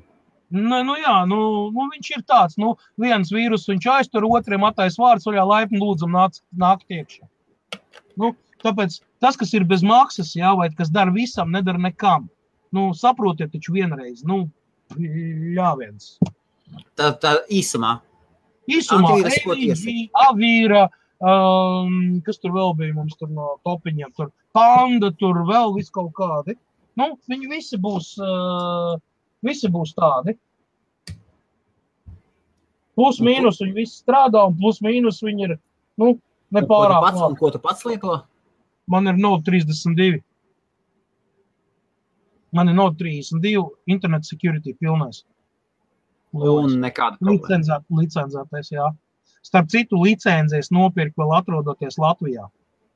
Daudz sen, sen atpakaļ. Tas bija, ja nemaldos, 7. vai 8. gads. Un es viņu vienkārši visu laiku apdeitoju uz augšu. Man tā licence ir lifetime.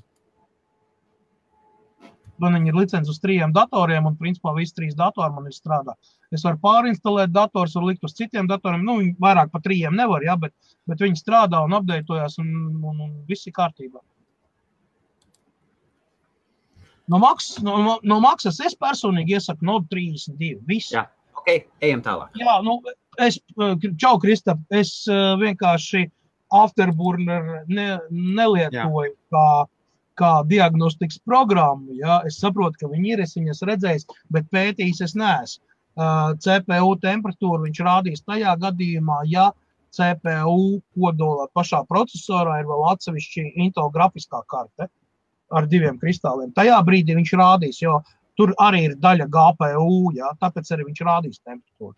Bet, ja tas ir single processors, kuram nav video iekšā, atsevišķi tas Intel HD video, tad es stipri šaubos, vai viņš rādīs CPU temperatūru. Bet neņemos apgalvot, jo ir speciāla programmas, kas uh, kontrolē tieši CPU darbību, ja? tas CPU Z. Ja?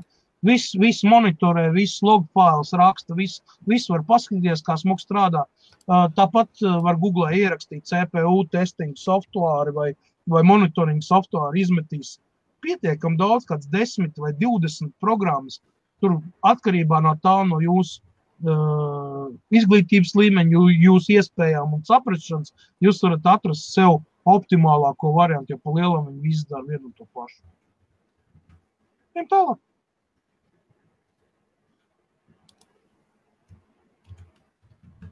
Uh, jā, nu, Ines, uh, Inesīt, ja tev ja tev datoriņš ir nācis, kā jau teicu, ar Windows 8 no rūpnīcas sārā, ja tas ir portatīvs vai 8.1, tad tev nekas nav īsti jāmeklē. Tev vienkārši iespēja iztīrīt savu datoru no, no operētāja sistēmas, kas tev ir patreiz, nu, iepriekš saglabājot savus svarīgos dokumentus un failus kādus, ja, un ieslēgt biosā. Parasti tas ir vai no F2 pie starta nospiežot vai F10 vai arī delete pogu. Nu, tur ir trīs varianti trīs dažādi bios, vai tas ir Poinix, vai, vai, vai, vai tas ir uh, šitais te, oi, kā nu viņš bija tagad, Amit, ne Amit, Am, Ami bios, jā, vai, vai trešā versija vēl tur bija viena, jā. Un, un visu, un ieejot bios settingos, tev vienkārši jāuzliek ir UFI, bots un secure bot aktīvi un visu, un tad instalācija palaid, un viņš pats visu lūks saliks. Viss seriāls, viss tikai seko līdz informācijai, kas tev uz displeja ir, veic visas manipulācijas, kas tev nepieciešams, un viss būs kārtībā. Ejam tālāk. Malware, ok. Ko tur skaties, tev kaut kas darbs iet, ja? Man, man darbs paralēli. Ja dos linku, kur Microsoft piedāvā Windows, kurš pats pateiks, kāds kods man iensa. Viņš neko to nepateiks. Viņš vienkārši uzinstalēs www.microsoft.com un tad ir download Windows, un tad tev jāielādē būs programma Windows Download Assistant, un tad viņi ir jāpalaiž, viņš checking your system, un tā tālāk, tā tālāk, tad tu varēsi izvēlēties, vai tu gribi instalēt šo te instalāciju uz tā datora, kurā tu esi patreiz iekšā, apgrēdot vai instalēt, vai arī saglabāt viņu uz uh, datu nesēju vai DVD vai tam līdzīgi. Izvēlēties datu nesēju, jā, pieņemsim, priekš cita datora. Jā, viņš arī piedāvā for other computer. Nospied for other computer, tad viņš to piedāvās. Ja tev ir multi-DVD rakstītājs, tad, tad tu ieliekot uh, dual layer 8,5 gigabaitu cieto, to ne cieto disku, bet DVD disku. Viņš pārrakstīs uz to. Vislabākais ir ņemt kaut kādu 16 gigabaitu USB flash drive, normālu brandu, nevis kaut kādu čuņu huaņu kaut kādu nesaprotamu. Jā. Nu, vai tas būtu A-data, vai Skandisk, vai Kingston, bet oriģinālos, vai tāpat Toshiba vai Philips. Nu, es domāju, brendinieks, jo, pieņemsim, fejkotās USB vai nonēm USB flash drives, pieņemsim, ir bieži tā, ka Windows neļauj instalēt, jo uh, tas datu ātrums nesakrīt ar to, ko tas ir rakstīts tajā apvalciņā. Ja? ka viņš tur ir super USB 3, super fast. Ja?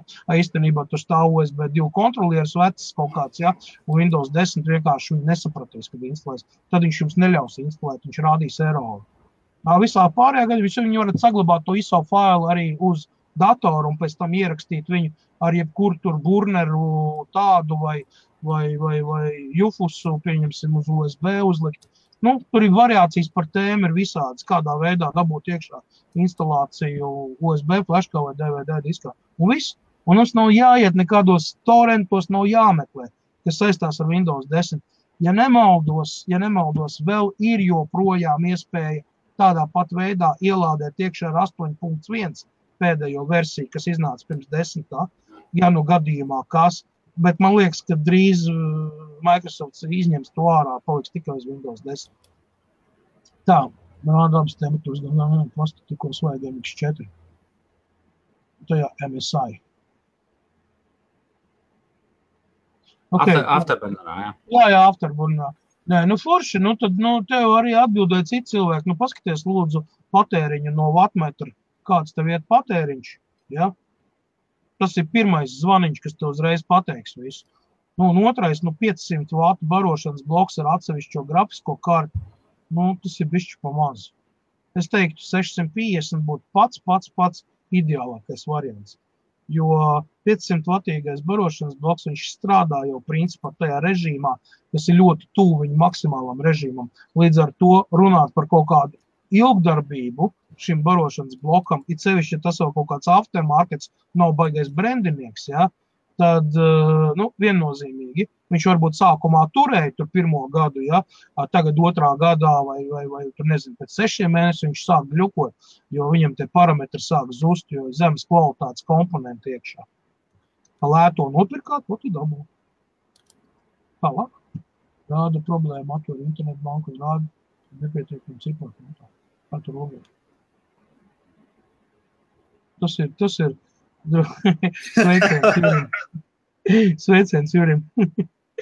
Es ceru, ka tu pats mācies atrast atbildi savā internetu bankā uz šo jautājumu. Jā, ņem nākošais kredīts. Updates tas ir. Jā, jā, jā. Nepērkiet portatīvos dators. Sārmi, ja tu vēl mācētu uzrakstīt pareizi Latvijas, Latvijas būtu vispār ideāli. Tev ļoti labs ieteikums ir, protams, es kurā gadījumā saku, kad portatīvais dators nevajag prasīt no portatīvā datora neiespējamo misiju. Ja? ja tu redzi draugam galdu dators, viņš tur mauc Quake 3, tur uz pilnu, pilnu resolution, tur ar 3D un, un virtuālām brillēm un vēl. Un tu arī esi sadomājis, ka tev tas varētu aiziet ar portatīvo. Nu, tad, ir, tad būs auzas, nu nesanāks tā. Tāpēc, nu, jā, tiešām skatieties, ja jūs tur baigi plānojat gamingu, tad labāk ir uh, galda datori joprojām. Kā, kas par vainu varētu būt, kad skatos kādus filmus mājaslapā vai ārējā cietā diskā uzkarās tā, ka nevar neko citu izdarīt, kā spiest izslēgšanas poti tik ilgi, kamēr izslēdz.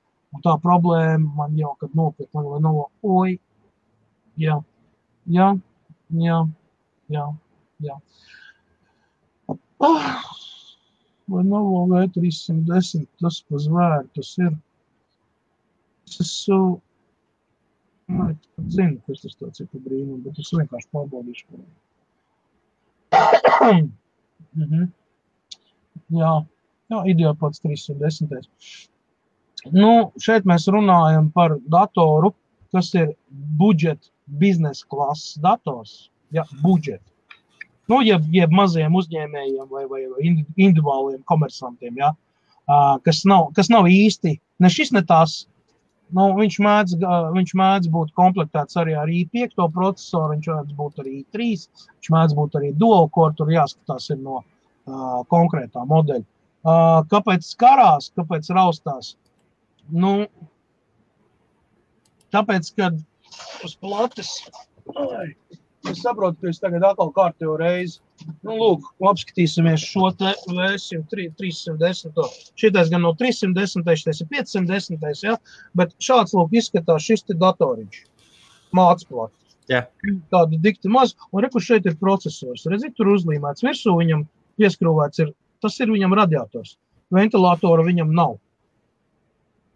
Tad jautājums ir tāds, Nē, es saprotu, ka tas var, nav konkrēti. Ja? Viņš ļoti similārs, līdzīgs. Varbūt arī viņam ir kaut kas, bet tur redz, ja? viņam nav. Tātad viņš strādā uz neko un darīt viņš ar neko. Viņam ir iebūvēta operatīvā atmiņa, kur ir iekšā ja? 4 gigabaiti. Ja? Ja. Viss tā platība ir uz, uz viena kombinācija, ja, kā es to saucu. Rekur ir processors, viņā ir viss iekšā. Vairāk šeit nekāds cits mikroskēmas nav. Te ir, nu, kā nu, ir lādēšanas vai ne tur barošanas, viss, tas viss pats par sevi saprotams. Bet nekā vairāk nav. Tas ir kombinācija, kas dara visu. Saprotiet, ja jums ir šāda veida dators, viņš ir paredzēts maksimums divu gadu lietošanai, ja? kurš sev izstrādā, tad jums ir jārēķinās ar to, ka pēc garantijas laika viņš var sākties var visādi brīnumi. Viņš sāk to bremzēt kaut vai tāpēc, vien, ka processors vairs netiek galā. Viņam ir kristāla degradācija, ja? nu, normāla darba degradācija, jo viņš netiek dzēsēts normāli. Viņš nav tam paredzēts. Nu, nevar prasīt nu, no datora to, ko viņš nevar izdarīt pēc garantijas. Ir sevišķi, ja tas ir budžeta klases dators. Es tāpēc speciāli pārbaudīju, lai nepārteiktos un, un nebūtu mums te nesāk tagad cilvēki raustīties konvulsijās, kad, nu, vai es tik nopirku par tādu cenu un šitā. Te, nē, nu, tas ir budžeta klase. Nu. Tā kā es domāju, ka viņš vienkārši lēnām mirst. Viņš pats mirst savā dabīgā nāvē. Tur īpaši neko tu neizdarīsi. Var jau tur instalēt, var likt tur SSD disku iekšā, lai viņš ātrāk lādējās, viņam process būs labāks atmiņu operatīvo pielikt klāt viņam nevar. Viņam ir 4 gigabaiti ir un viss. Tas ir basics. Uh, palielināt viņu nevar. Tātad līdz ar to tie procesi ir salīdzinoši ierobežoti. Jo vairāk jūs iekrāmējat tajā datorā informācijas un vairāk resursus izmantojat, jo mazāk viņam paliek viņu reāli brīvo, ko, ko izmantot tajā momentā, kad jūs viņu noslogojat pilnīgi. Ļoti vienkārši buferis pārkrāmējās, viņš sāk bremzēt. Viņš izpilda tavus uzdevumus, bet izpild viņus ar pauzi. Rindas kārtībā, tāpat kā mēs skatāmies jautājumus no vecākiem, ejam uz augšu. Tieši tāpat arī procesors, viņam ir sadotas komandas, viņš viņus izpild vienu pēc otra. Un tāpēc, kad tu spiedi poli un viņam prasa nākamās komandas darīt, viņš saka, pagaidi, es izpildīšu 35 tavas iepriekšējās komandas, un tad tu dabūsi. Tāpēc arī tev pēle uzkarās, tāpēc arī var attēls uzkarties, jo viņš ir aizņemts ar citu operāciju izpildīšanu. Vai arī, piemēram, tev, jā, ja tu nomainīji cieto disku un tur tā vai nav, jo gadās, ka, pieņemsim, cietais disks ir bojāts, tad uh, viņš palielina ātrumu, līdz ar to datu apstrādes ātrums arī krītās, tad viņš aizdomājās, tur uzkarās un tā. Bet ja tu to jau esi izdarījis, un tev nav piemānījuši, un tiešām ir ielikuši jaunu cieto disku, un tev atkārtojas šādi te brīnumi, tas vienkārši norāda uz to, ka tev ir problēmas ar mācību reāli. Tas arī viss. Kaut kā tā.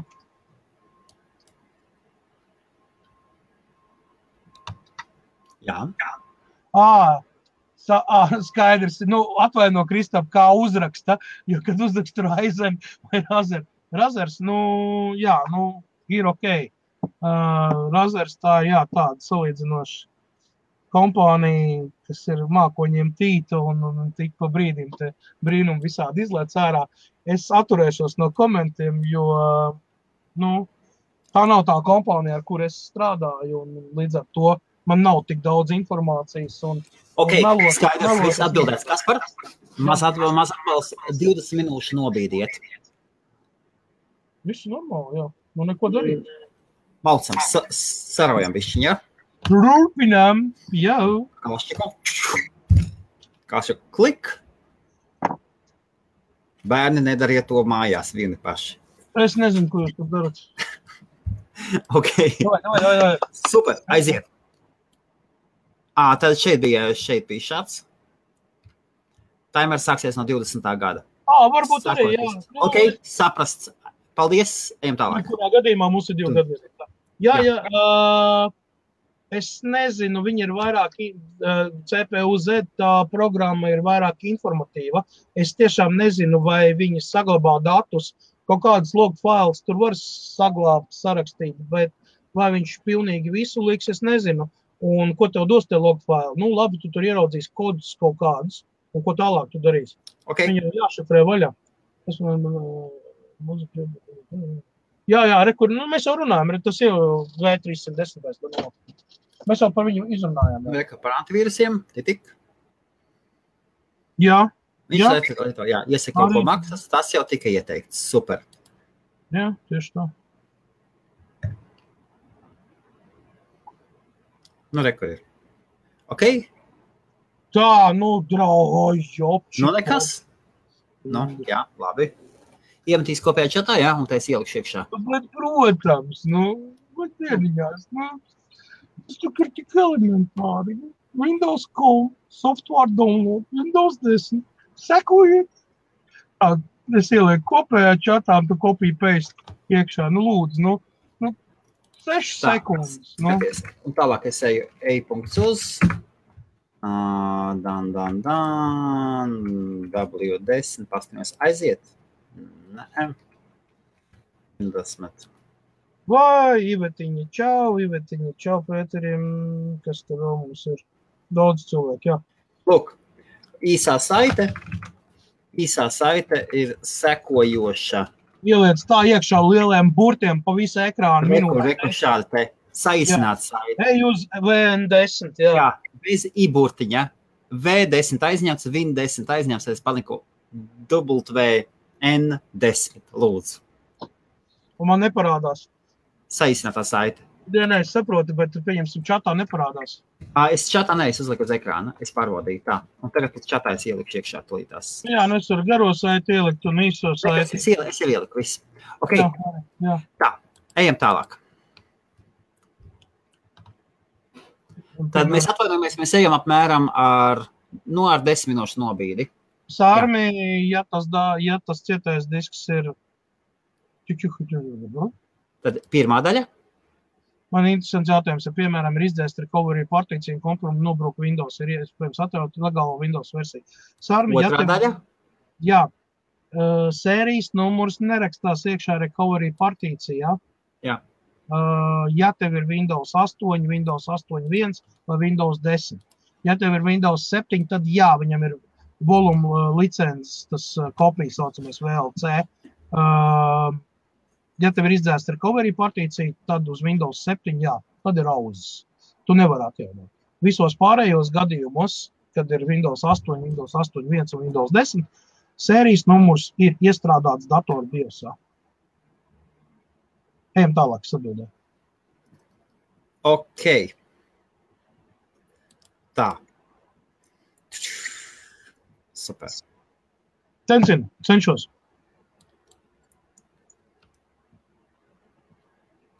Sveiki, Pēteri. Sveiki.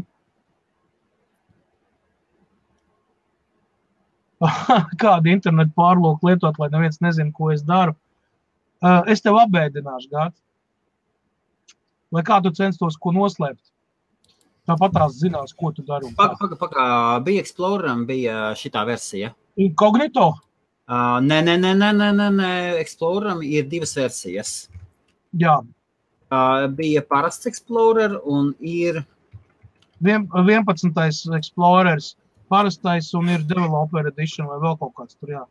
Nu, vēl ir Microsoft Edge pārlūks, kurš vispār. Nē, nē, bija, bija tāds, bija tāds developer, ā, bija tāds Explorers, man liekas, kas gāja tā kā, gan arī tā kā SafePoints režīmā. Katru, katru to tur ā, papildus funkciju apstiprināt. Jā, Jā, jā, jā, un sesija, ka beidzās viņš automātiski dzēs. To jau tu vari uztaisīt uh, parastam Exploreram arī settingos. Kad izējot ārā no browsera, viņš automātiski dzēš uh, visu arhīvu, nu, kur tu esi bijis. Jā. Bet tas jau nenozīmē, ka neviens nezinās, ko tu dari. Lielais brālis tāpat tev aiz pleca elpos, un Microsoft par tevi informāciju tāpat saņems. nu, atliek, atliek tikai viena versija, Tors. Uh, to, ar Toru arī, starp citu, ir baigi. Arī, nu, bet tas, tas ir tā, nu, tad, Un ja, ja tevi, atkal ja tevi, ja tevi atkal- šajā, ja tevi šajā gadījumā ņem pie dziesmas, nu, tad, tad, tad tu nodarbojies ar ļoti sliktām lietām. Ļoti, ļoti sliktām lietām. Jā, tu vienkārši nevajag, nevajag taisīt vīnu. Tora browsers patiesībā ir tā īsumā. Kaspars man var papil- papildināt, ja pavisam divos vārdos, tie, kas nezina, Tora browsera uztaisīja AS, ASV savām iekšējām vajadzībām, un publiski viņš ir palaists. Publiski viņš tika palaists un iedots visādiem mēdījiem, un sevišķi arābu valstīm un tādām, lai uztaisītu lielu plūsmu ar cilvēkiem, kuru starpā var paslēpt savējos. Viņiem, viņiem daudzi, daudz uzdod jautājumus, kāpēc, kāpēc tā tūri mēs varam lietot. Viņiem tas ir nepieciešams, lai paslēptu savējos. Un tajā lielajā plūsmā atrast, kurš ir tas īstais, tas, kas ir no, no viņu spiegiem. Zināja, kas par jā. Jā, jā, jā, jā. Jā, un tas, tas ir tas. Tā kā lietot toru vai arī, vai arī nedara muļķības. Tāpat tā sagra vai vēl tā atradīs. Nē, vienmēr, bet nu, vēlam visu ražīgu. Man, mans dators vienkārši besī, bet jaunu pirkt negribās, ko darīt. Varbūt ir kāda ne- reāla ieteikuma. Jā, paņem nospied uh, start shutdown pogu datoram, noliec viņu uz plauktu uz trijām dienām un pamēģini izdzīvot bez datora. plakām noliec telefonu, pageru un viss pārējās lietas, un aizbrauc uz trijām dienām, pasēņot mežā vēl kaut ko bez nekā. Tici man, tev tā iepatiksies tavs gadgets atkal. Tā, vai nu tās pašdienas vakarā, vai nākamā.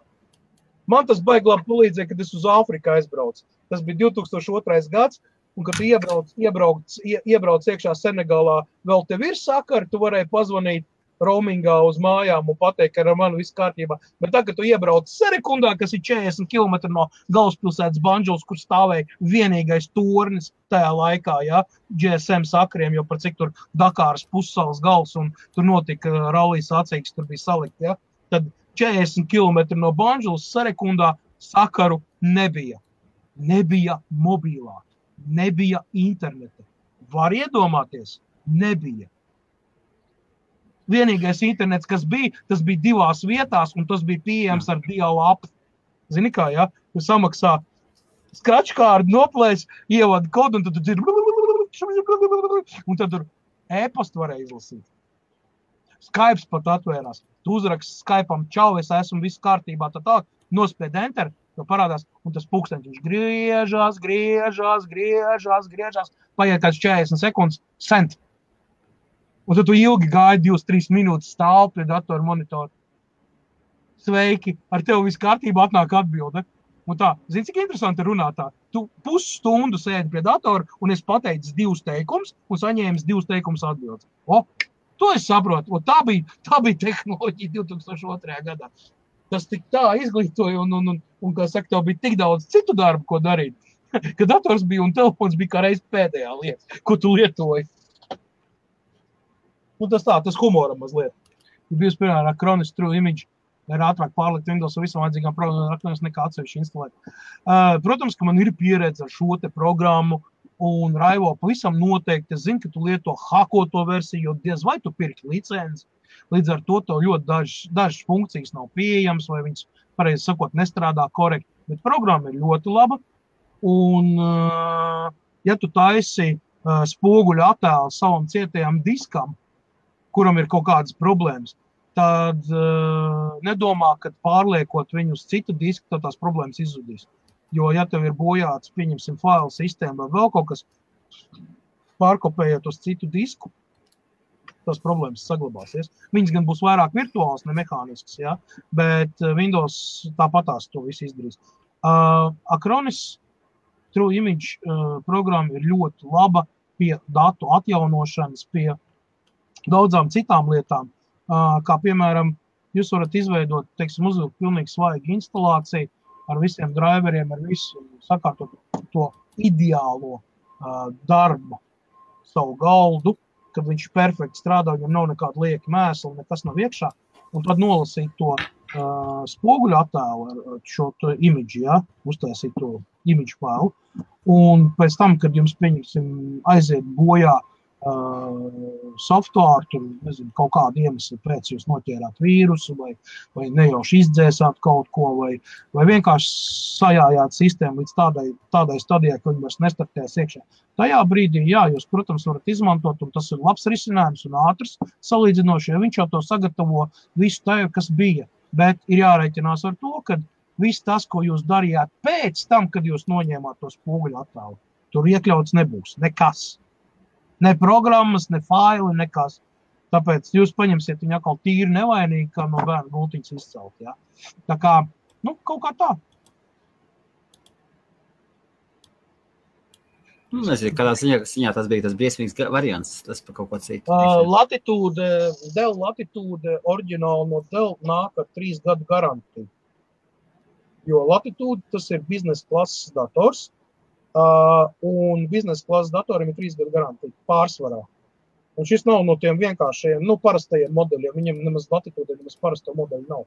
Ja tas būtu kaut kāds Inspirons vai, vai, vai tur, kas tur vēl bija viņai, kas, oh. Nu, īsāk sakot, ir ok. Nu, tas nav tas pats lētākais variants. Jā, viņš nav divgadnieks. Delam, man liekas, vispār nav. Nē, kaut kāda inspirācija bija viņam lētie pavisam. Uh, bet viņi kaut kā ātri pazuda. Viņi nav baigi populāri. Vismaz Lielbritānijā nav. Ejam tālāk. Jā, lūdzu. Nevar laikam. Ko es varu ieteikt? Baigi labs aparāts īstenībā. Ļoti labs. Man ļoti viņš patīk. Super. Tas nekas, ka viņš ir 2010. gada vai 11. Nu, kaut kur tajās, tajās robežās. 42 gā un 43 gā viņi tur nāca ar kaut kādu 3 mēnešu. Problēmas viņam ir ar plasmasām. Ja tev, pieņemsim, saplēst plasmas, nereāli viņas dabūt. Pat par ļoti nopietnām naudām, jo viņi tika izlaisti diezgan mazās, mazās partijās. Un, un, un, man patīk viņam tas, eh, tas sensors, tas uh, malā, tas ekrāniņš un tie, tie, tie, tie joystick, viss, kas bija tas, diezgan, diezgan labs priekš sava laika. Viņš bija ļoti labs dators. Ļoti labs dators. Varbūt, ka tev tas ir metāliskā versija, alumīnija, kas bija alumīnija korpusā. Tur tāds nošķelts pulētais alumīnijs, un tas arī bija labs. Viņi tur, viņi tur ir kādi seši varianti. Viņam šī apakšā. Labs, vecs, bet labs. Okay. Jā, mēs jau sasveicinām ar sevi. Vēl viens Lenovo V310. Nu, nu, mēs jau atbildējām šo jautājumu citam cilvēkam. Nu, šādi tad uzkarās. Nu, iet uz beigām. Nu, nu iet uz beigām. Nu, tas Iet. Iet, Pam, jā. pam, param, Pam, param, Tūkstoši tīri sāmi, lūči sāma ļaut. Tātad ir, šeit ir šāds saite, Jā, un šeit bija īsā saite. īsā saiti, jā. Okay? Tagad viss metā tā. Man dators ir, mm, padarīt, varbūt, tā kā nereāli ietekam. Viņš jau vēl vienreiz uzrakstīja vienu to pašu. Nu jā. Ok. Param, param, param. Atvainojos, atvainojos. Browseris Man automātiski liek Latvijas tirgumu domāto lapu. Ā, jā, tas Aha, ir Google privilēģija. Google arī prot. Nē, nē, nē, tā, tā nav. Tā nav Microsoft pēc reģionāla. Microsoft, tad, jā, tad, kad, taisa, tad, kad jūs taisiet mājaslapas, mājaslapās, nopietnākās mājaslapās ir ielikts iekšā trackings, kur viņi paskatās no sākuma jūsu geolokāciju. Un pēc geolokācijas ir jums ā, pēc, pēc, jā, automātiski jums piedāvā vietēju, vietējo lapu. Tas ir, nu, kas tas ir customer, tas, tas ir līmenis tomēr. Tā, Čorināra, Čovilzīti un kas par abiem diviem? Jā, mums ir Rekurēt. 8. Union browser. tur- Jā, nu jā, jā, nu tas ir tas pats. Nu, Jā. jā, Līdz noteiktam līmenim. Jā, līdz noteiktam līmenim. Jā, Jā. Tad, kad pavisam jā, kaut ko dara. Aha, es drīz uz UK. Nu, rekā. nu, neņem līdzi. Nu, jā. Var neņemt kāds viņu gaming tik portatīvo ieteikt. Asos MSI vai Nolo Legion. Agnī, um, īstenībā ir diezgan grūti ieteikt. Ir sevišķi sievietei. Gaming datoru. Trīs dažādas kompānijas ar pilnīgi dažādām filozofijām un pilnīgi dažādu dizainu izpildījumu. Oh, tas ir nightmare. Datoru speciālistam ieteikt sievietei datoru. Jo sievietes uh, domāšanas tips vienmēr strādā. Vai tur podziņa ir tādā krāsā, vai tur tas ir tā, vai tur tas izliekums tā, man šitais nepatīk tā, tāpēc man ir nereāli tev ieteikt. Visas trīs firmas ražo uh, gaming dators pēc kaut kāda noteikta standarta. Viņi katru domātu kaut kam savējam. Vispirms tev ir Ko tu jāsaprot sev ņemtu? sev, Sev, Nu, jā. vīri vairāk izvēlās asus. Vairāk. Pirmajā vietā. Otrajā vietā ir MSI. Lenovo. Gaming, gaming. Jā, jā, jā, jā. Lenovo īstenībā viņš šajā segmentā ir ieskrējis iekšā laikam tikai pēdējos pāris gadus reāli tas leģions.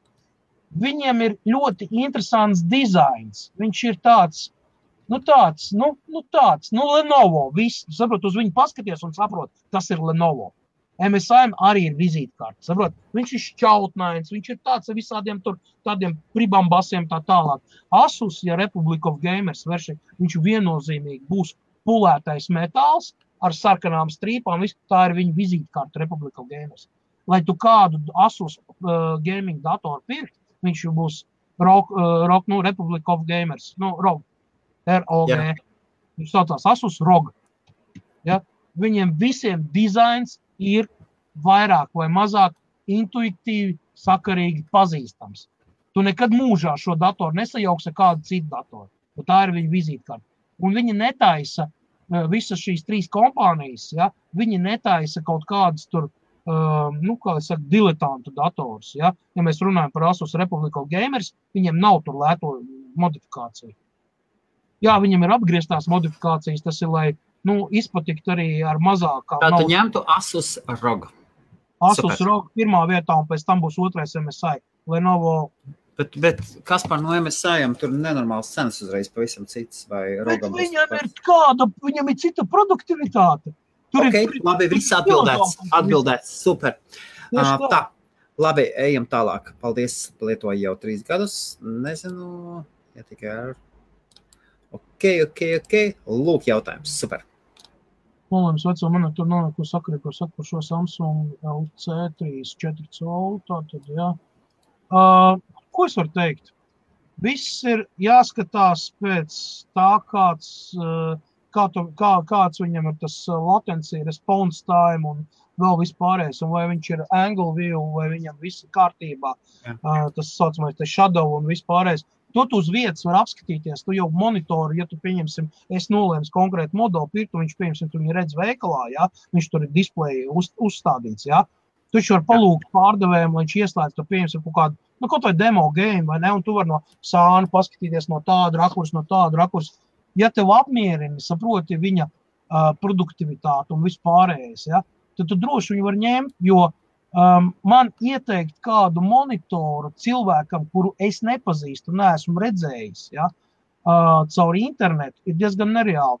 Uh, būsim godīgi, mums katram ir savas acis, ar savu spektru, ar savu asumu, uh, kontrastu, koordināciju vispār. Citam ir labāk redzes, citam ir sliktāk redzes. Vienam cilvēkam derēs tāds dators, otram cilvēkam būs vajadzīgs Viņš pavisam ir cits. ieliekta, ieliktais, kas par. Viņš ir ieliktais 34 inčus. Jā, jā, nu, tā tad, tā tad tas jau ir jaunā tehnoloģija, bet jebkurā gadījumā es, es personīgi uzskatu, ka datora monitors, ja mēs runājam par stacionāro monitoru, ja, nevis portatīvo, ir jāizvēlās atbilstoši jūsu acīm. Jūsu acis ir salīdzinoši unikāla lieta ar, ar savu, kā es teicu, ar savu asumu, ar savu tūmu tālumu vispār. Ja jūs pieņemsim, liekas, ka uh, jūsu izvēlētajā monitorā jums sāk sāpēt galva, jums acis sāk asarot vai vēl kaut kas, tas nozīmē, ka jums tas monitors neder. Nevis tāpēc, ka viņš ir slikts, bet viņa parametri, viņi nespēja izdarīt to, ko jūsu acis vēlētos. Tas ir mans personīgais viedoklis, pieredze, nu, pieredze ziņā ap 20 gadiem, ja, kopš, es, kopš es vispār skatos monitorā un vispār. Jo. Es esmu simtiem monitors nomainījis, un es esmu atradzis savu. Man, pieņemsim, stāv vecais, labais Samsungs. O, ir, ir labs, o, ir labs, kas par sevi caur Nē, nē, nē viņš, es, ne, es nevaru nopelt nevienu. Samsung vispār Aks. monitori ir labi. Man pašam ir tagad 24 un priekšā ir 27 colu Samsungs. Ja? Jā, Viņam, ir viņam, priekš- ver, viņam verti, vertikālā maksimālā piks, pikseli ir uh, 1440. Tas ir tā vertikālā zemākā, nevis platā. Wow! Jā, Ir, jā. ir, ir, ir labs. Ir, Ir labs. ok, jā, Viewing angle 180, 178 grādi. Te, es izgāju cauri tehniskajai, specifikācijai.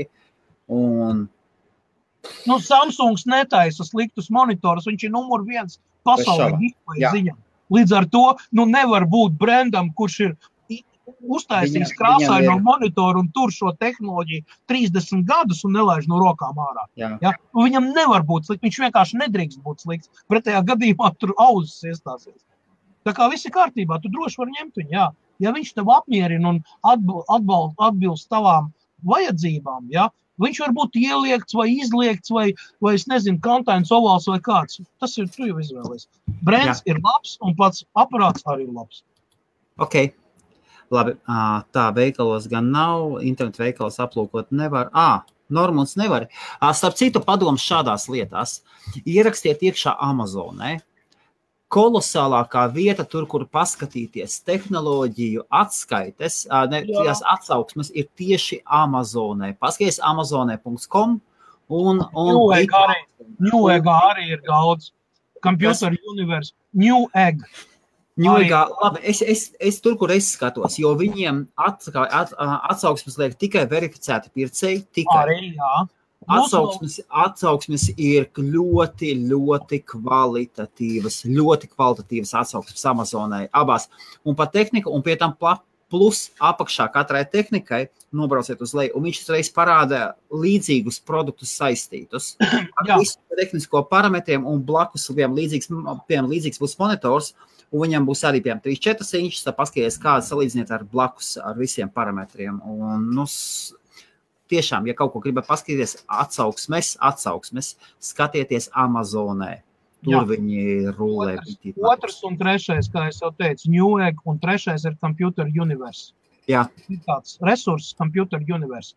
Viņš Jā. arī ir internetu veikals, ar visu, un tur ir ļoti pilnīgi apraksts. Tad vēl ir uh, Tech Kas ir rekupējumam saka, lies. Jā. Vilsoniks. Vilsoniks ir interesants. Viņš ir laba kompānija. Kādreiz viņa Latvijā baigi populāra bija. Bet kaut kā man pēdējos gados viņš kaut kā nepatika. Es neesmu šo kurvētu skatījies, ja? Jā. bet, bet, bet, bet, bet viņam bija tur savas niansītes, tādas, nu, tādas nevisai Jā. labas. Uh, tā, ejam tālāk, kas tam mums ir. Tā, nu ko, pēdējā, uz doto mirkli pēdējais jautājums. Vai, palīdz konfigurēt dators, bet pie izvēlētiem parametriem neviens neiesaka barošanas bloku lielāku par 450 vatu. Tas, lai nākotnē pirkt jaunu, vai tiešām pietiek. Uh, redz, kas pa lietu. Ne visi internetu veikali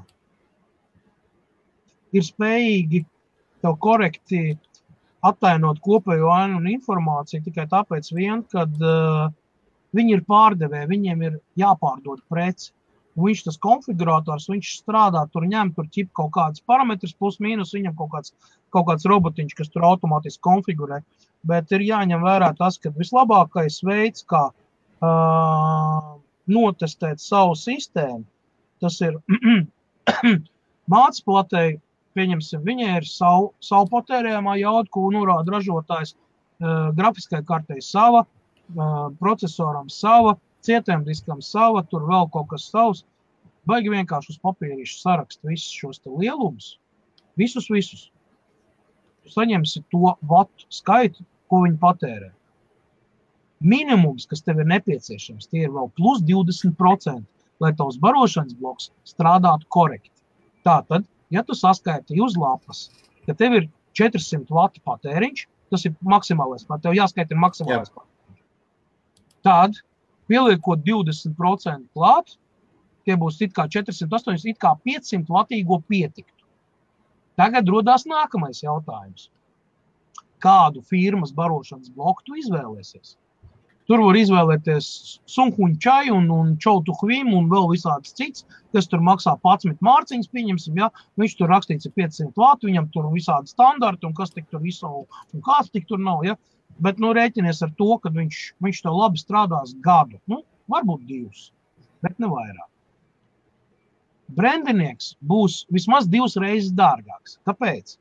Tāpēc, ka komponents, kas ir iekšā, ir speciāli kondensatori un, un tranzistori, viss, viņi ir uh, precīzāks klases, viņi ir kvalitatīvāki un viss. Un, attiecīgi, arī ražotājs, kā, kas ar kompāniju, lai saglabātu savu prestižu un tādas lietas, viņi investē ļoti liels līdzekļus uh, barošanas bloku izstrādē, lai viņi būtu tiešām kvalitatīvi un turētu jaudu, pat tad, ja tur ir ekstremāli. Es pateiktu tā, konfigurējot datoru, pat pašu vienkāršāko, ar, ar salīdzinoši lētu un vienkāršu grafisko karti. Jebkurā gadījumā es ieteiktu barošanas bloku sākot no 600 vatiem līdz 650. Kāpēc? Šodien, uz šodien jūs salikāt datoru, jums viņš it kā apmierina visu. Pēc pāris mēnešiem jūs pakasījāt galvu, jūs izdomājat, ka jāpieliek vēl atmiņu klāt, jāpieliek vēl kāds cietais disks klāt, izdomājat nomainīt grafisko kārtu pret mazliet jaudīgāku, jau, jau parādījās naudiņa. Un ups, jūsu barošanas bloks jau sāk nevilkt. Padomājiet vienkārši divus soļus uz priekšu. Tāpēc, ja jums raksta, ka tur vajag 450, 500 vatu, jūs ieliekat 650. Un ticiet man, viņš strādās perfekti. un Nebūs nekāda problēma. Un tajā brīdī, kad jūs izdomāsiet paņemt no Jāņa vai Pētera, vēl piekrāmēt klāt divus cietos diskus vai samainīties ar grafisku kartēm, jo viņam ir mazliet labāk. Tas būs tas glābējs, kā jūs izbēgsiet no papildus izmaksām. Manuprāt, tīri sakarīgi atbildēt. Ok, tad vēlreiz milzīgs paldies. Kā eksperta kungs saka,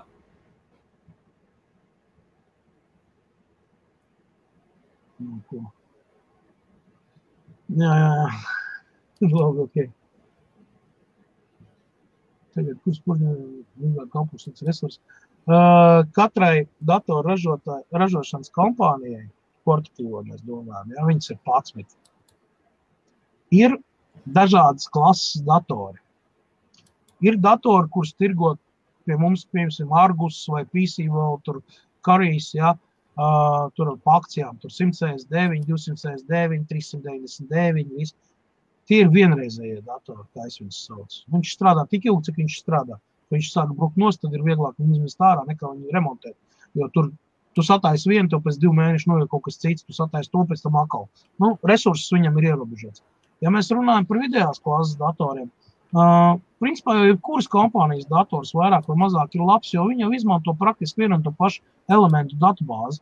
Atšķirās tikai dizains, noformējums, ergonomika un vispārējais. Ja, ko nu katra kompānija piedāvā, kā arī iekļautais softs, kas ir iekšā, ko katrs ražotājs savam datoram izgatavo tur visādas asistents, palīgs, tur, uh, līdz pat kaut kādām tur mazām spēlītēm, vai ne, kas ir pieejama tikai konkrētam modulim, konkrētai firmai. Uh, pa lielam ņemot, man ļoti patīk, kā strādāt Tošiem, personīgi. Ja? Bet tā pašā laikā es nevaru pateikt, ka, pieņemsim, Dēls ir slikts. Viņš ir labāks. Labāks ar ko? Nu, kaut kas ir viņa dizainā un vispār tajā filozofijā, kas liek man uh, izcelt priekšpusē Dēlu nekā Tošim. Lai gan es neko sliktu nevaru pateikt. Tieši mēs šeit nerunā- Ja? Mēs, jā, tieši Dēl. Mēs nevaram šeit runāt konkrēti. Es ir optimizētājs. Viņi, iz, Jā. viņi, izdomāja, viņi izdomāja, ka viņi netaisīs veikalus, ka viņi cenas optimizēs ar to, ka viņiem nebūs veikals, ka varēs Jā. pasūtīt patiešām webā. Jā, Tā viņam katrs dators ir tā optimizēts, katrs vada centimetrus. jā, jā, Tas ir vispār, ka tu taisi dēļ dators vaļā, vai ne? jā, jā. Nekā lieka. Nē, es to saku, viņi ir, viņi ir savu filozofiju, bet Bet Tas ir kvalitatīvi. Bet, jā, bet kvalitatīvi. Jā. jā, tieši Jā. tā. Un ja mēs tas viņš, tagad, skatāmies- Volks- viņš tagad Volkswagens ir. Jā, Kura- viņš ir kura- tāds kura- kura- jā. Kura, kuram, ir, kuram ir savi darba zirgi arī. Jā, jā. Cil... Ok, labi, kas par ejam tālāk. Atvaino. jā un, un vēl, vēl es varu pieminēt arī HP.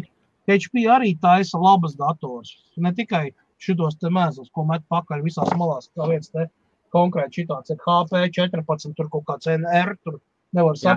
Viņš ir kā kliba vecmāmiņa, jau jauns kā kliba vecmāmiņa.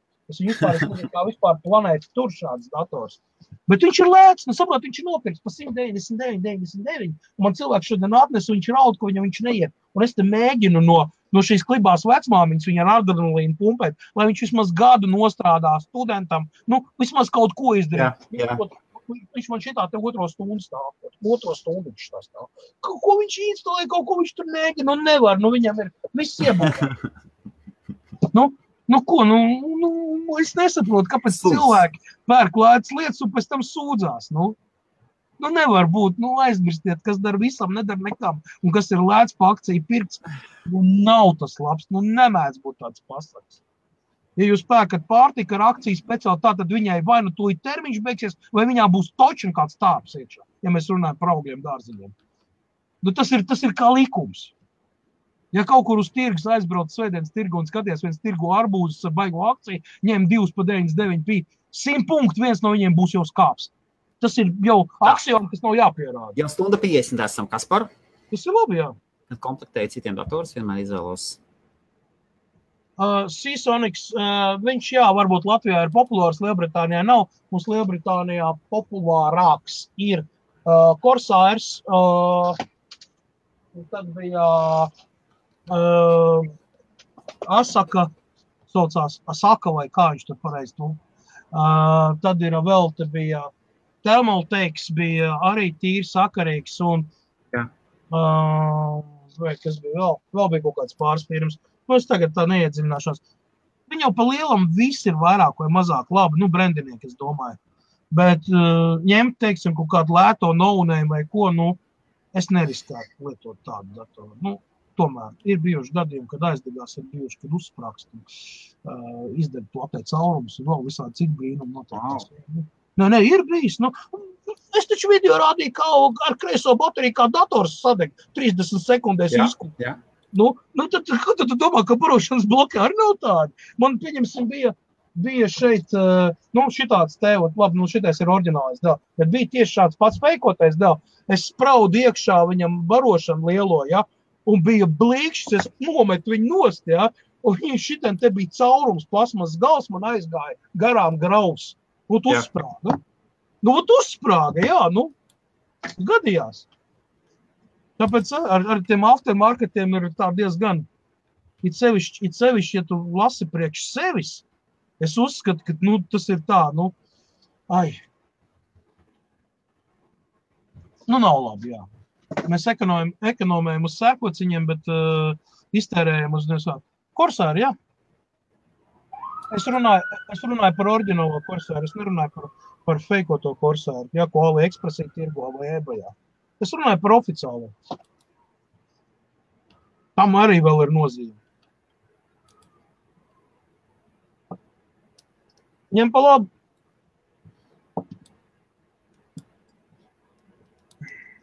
Varbūt labākais priekš kā, bet ja runa par spēļu monitoru pasaules formas, ko iemet tieši Gamertix, man ne jau Samsung, man nav pret Samsung paslēto, bet ja runa par spēļu datoru, tad meklē BenQ, XL2411, uh, tūlīt pateikšu. Ai, BenQ, XL, tūlītās, maz momenti. BenQ ir labi monitori. Jā, tā ir Japāņu firma BenQ. Jā, man ir tieši šis monitors tieši man priekšā stāv. Tāpēc es aizgāju paskatīties vēlreiz. Ļoti labs monitors, nekāda problēma vispār. Īsti, kā jau es teicu, monitors ir jāpielasa priekš sevis. Nezinu, bēdu. Baroklim plus gold. Uh, Andri, pateikšu tā, ķīnieši prot uzrakstīt gold plus vai plus gold. Tur 80, 90, ja? No tā, kas tur ir rakstīts, nekas neatkarēs. Ja tas ir no-names, tad tur var būt gold, silver vai platīnium, ja, edition. ja viņš nestrādā labi, tad viņš nestrādā. Un bez starpības, kas viņam ir rakstīts. Baigi vienkārši. Man, pieņemsim, ir diagnostikas iekārta, kas ir spējīga not, notestēt barošanas bloku. Tā ir speciāls tūls, kas, kurā liekas spraužās iekšā klikšda, un viņam ir uh, tie saucamie uh, nu, tas, uh, noslogotāji. Jā. Ja?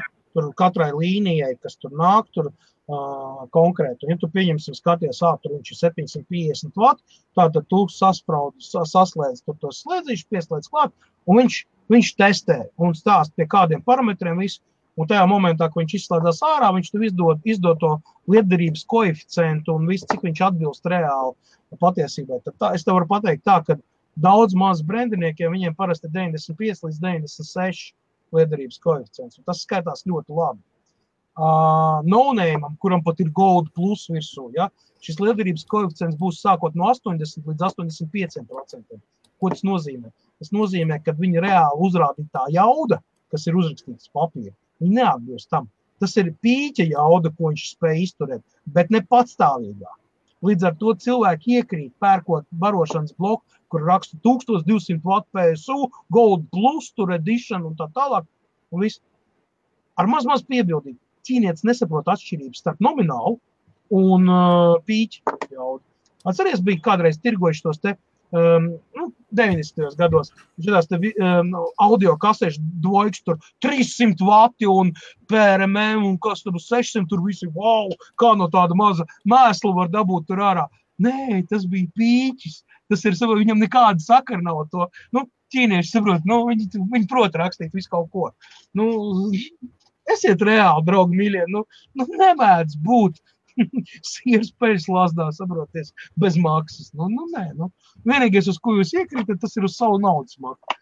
Nu, vai jūs vienreiz nopērkat kārtīgi barošanas bloku ar garantiju un samaksājat mazliet vairāk, vai jūs pērkat trīs reizes? Ko, ko, ko? Paskaties, čatā, es tev uzrakstīju. Un Jā, turpini, turpini. Turpin. Jā, vai, Jā. vai jūs samaksājat trīs reizes, uh, un, un, un rezultātā samaksājat vairāk? Ja? Ir jau labi i, i, sākumā Ok. paņemt, uh, Nu, nopirkt ej, citu ej, pa lētāk. tālāk, jā. Jā. Jā. Pa- Es pircu kā Pepa 2000 eiro, blinu pēc gada čau. Redzi, kas pa lietu ir. Viss ir atkarīgs no tās blīvības starp sēdekli, uh, krēslu un datoru. Ja tu, nu, pieņemsim, uh, lieto viņu nekorekti vai, pieņemsim, tur nezinu, izturies pret viņu ne tā, kā vajag, viņš tev sodīs. Un no starpības, viņš maksā 200 mārciņas vai 2000. Es esmu savām acīm redzējis cilvēku, kurš ir uh, pa 2000 kapekām nopircis datoru, un pēc mēneša man viņš atnesis pārlaust uz pusēm. Un es pusotru mēnesi meklēju rezerves daļas, lai viņam atjaunot viņu. Jo cilvēkam tiešām kremta, ka viņš tik daudz izmet. Labi, viņš tur nevīžīgi gāja datoru un uzkrita viņam virsū paklupa. Ja? Un vienkārši pārlauz viņu uz pusēm. Nu, nu jā, nu, un ko, tāpēc viņš ir slikts? Kāpēc viņš ir slikts? Nu, ir jāskatās, var jau, var jau teikt, ejam tālāk, es teicu kaut kas. Tur dūmi, es kaut kādā. Bet rekur ir, jā. Ņemot Latvijā elite būku ar 5 gadu garantiju, nekādu baidu, visu 5 gadus viņš jau lūst, plīs, ražot. Uh, nosacīt, Jāni. Redz, ar to 5 gadu garantiju ir tā, tu jau nelasi visu un starp rindiņām. Pirmais gads viennozīmīgi ražotājs uzņemas uz sevi. Otrajā gadā tu maksā 10% no uh, datoru tās remonta vērtības. Trešajā gadā tie ir jau 15 vai 20%, un pēdējā piektajā gadā tu apmaksā līdz pat pusē. Palasiet, lūdzu, ļoti kārtīgi garantijas noteikumus. Ok, nā tālāk. Uh, Amazonā, starp citu, tirgojās arī ražotāji. To var nopirkt pat taisno no ražotāja. Visiem brandiem, vai tas būtu Lenovo, Samsung, Toshiba, HP, Dell, viņi ir nopērkami Amazonā. Viņiem ir oficiāli visiem Amazon veikali. To jūs varat viegli pārbaudīt. Ievadot iekšā uh, konkrētu modeli, jūs varat apskatīties pārdevējus un paskatīties, tur arī būs. Atradīsiet. Ja tas modelis ir aktuāls, viņš nav diskontinuēts, ja tas jau noņems no ražošanas, tad viņš būs pieejams Amazonā pat taisno no ražotāja. Jā, cena varbūt būs bijusi lielāka, bet jūs saņemsiet oficiālu ražotāju garantiju. Tā kā pienākās, un viss kā pienākās. Amazon šī ziņā ir ļoti stingrs. Un daudz, daudz nopietnāk pieiet pie, to, pie visām lietām nekā ebais. Sveiciens! Ilgi. Vairāk, vairāk video, vai acis nesā pēc ilgākas sēdēšanas. Vairāk video. Uh, Normund, atsteņas tev sāpēs pa lielam tāpatās. Uh, ko es tev ieteiktu? Es tev ieteiktu datoru Full HD vai UHD displeju. Šī te abreviatūra sastopama datoru parametros. FHD vai UHD Uh, viņam izšķirtspēja ir labāka, viņam kontrasts ir labāks, viņš mazāk atsteņas sāpēs, bet, protams, viņš maksās arī dārgāk, jo, ja parastais displejs maksā vidēji, nu, ja eiro pārvērš, tad sākot no kaut kādiem 45 eiro līdz kaut kādiem 75 eiro, tad UHD, uh, FHD displejs būs 120 eiro un uz augšu, un UHD būs, var aiziet pat līdz 200 un 300 eiro. Tāda ir lūk atšķirība. Gan ārēji viņi izskatīsies vienādi. Plus, piedod, vēl ir jāskatās, vai tas ir gloss screen vai matte screen. Tas nozīmē, vai viņš ir spīdīgs ar atstarotāju, vai viņš ir matēts. Uh, matēti displeji labāk ir cilvēkiem, kuri ilgi sēž pie datora, jo viņš netaisa refleksiju. Viņš neatspīd spoguļu attēlu tik daudz, un viņš arī neietekmējās no saules gaismas tik daudz, nu, kad atstaro. Tas ir tas galvenais iemesls, kāpēc tā sāks sāpēt atstiņas. Tā kā, nu, tā, nu, kaut kā, kaut kā tā tev informācija. Tālāk. Nu, pro, nē, nu, protams. Jā, labi, ejam tālāk. Nu, ko? Nu, protams, jā, jā, pilnīgi piekrītu. Tas arī bija patiesībā pēdējais komentārs. Čik, čirik, čirik, čirik. Nu, ko pozitīvu nedēļu visiem. Paldies, ka piedalījāties. Varat pašārot, ja gribat vēl nešārojat. Spiežat laiks, jums patīk, jums nepatīk. Rīt šajā pašā laikā, rīt šajā lai, pašā laikā. Astoņos vakarā mums ir kriptovalūtu laiviņa, kur mēs pacentīsies viņu uztaisīt mazliet savādāku. IBF mazliet stilā. savādāku, jā, IBF mērcītē, un jā. uzdevums mums katram, kas piedalās, sagatavot trīs kripto ziņas no sevis. Jā, starp citu, šonadēļ es būšu Korbī. Ir tāda apdzīvota vieta, Korbī. Jā, daudz latviešu, jā, jā. korbiešiem būsim ciemos šo sestdienu. griedi ieteikt laptopu kādu. Bye bye!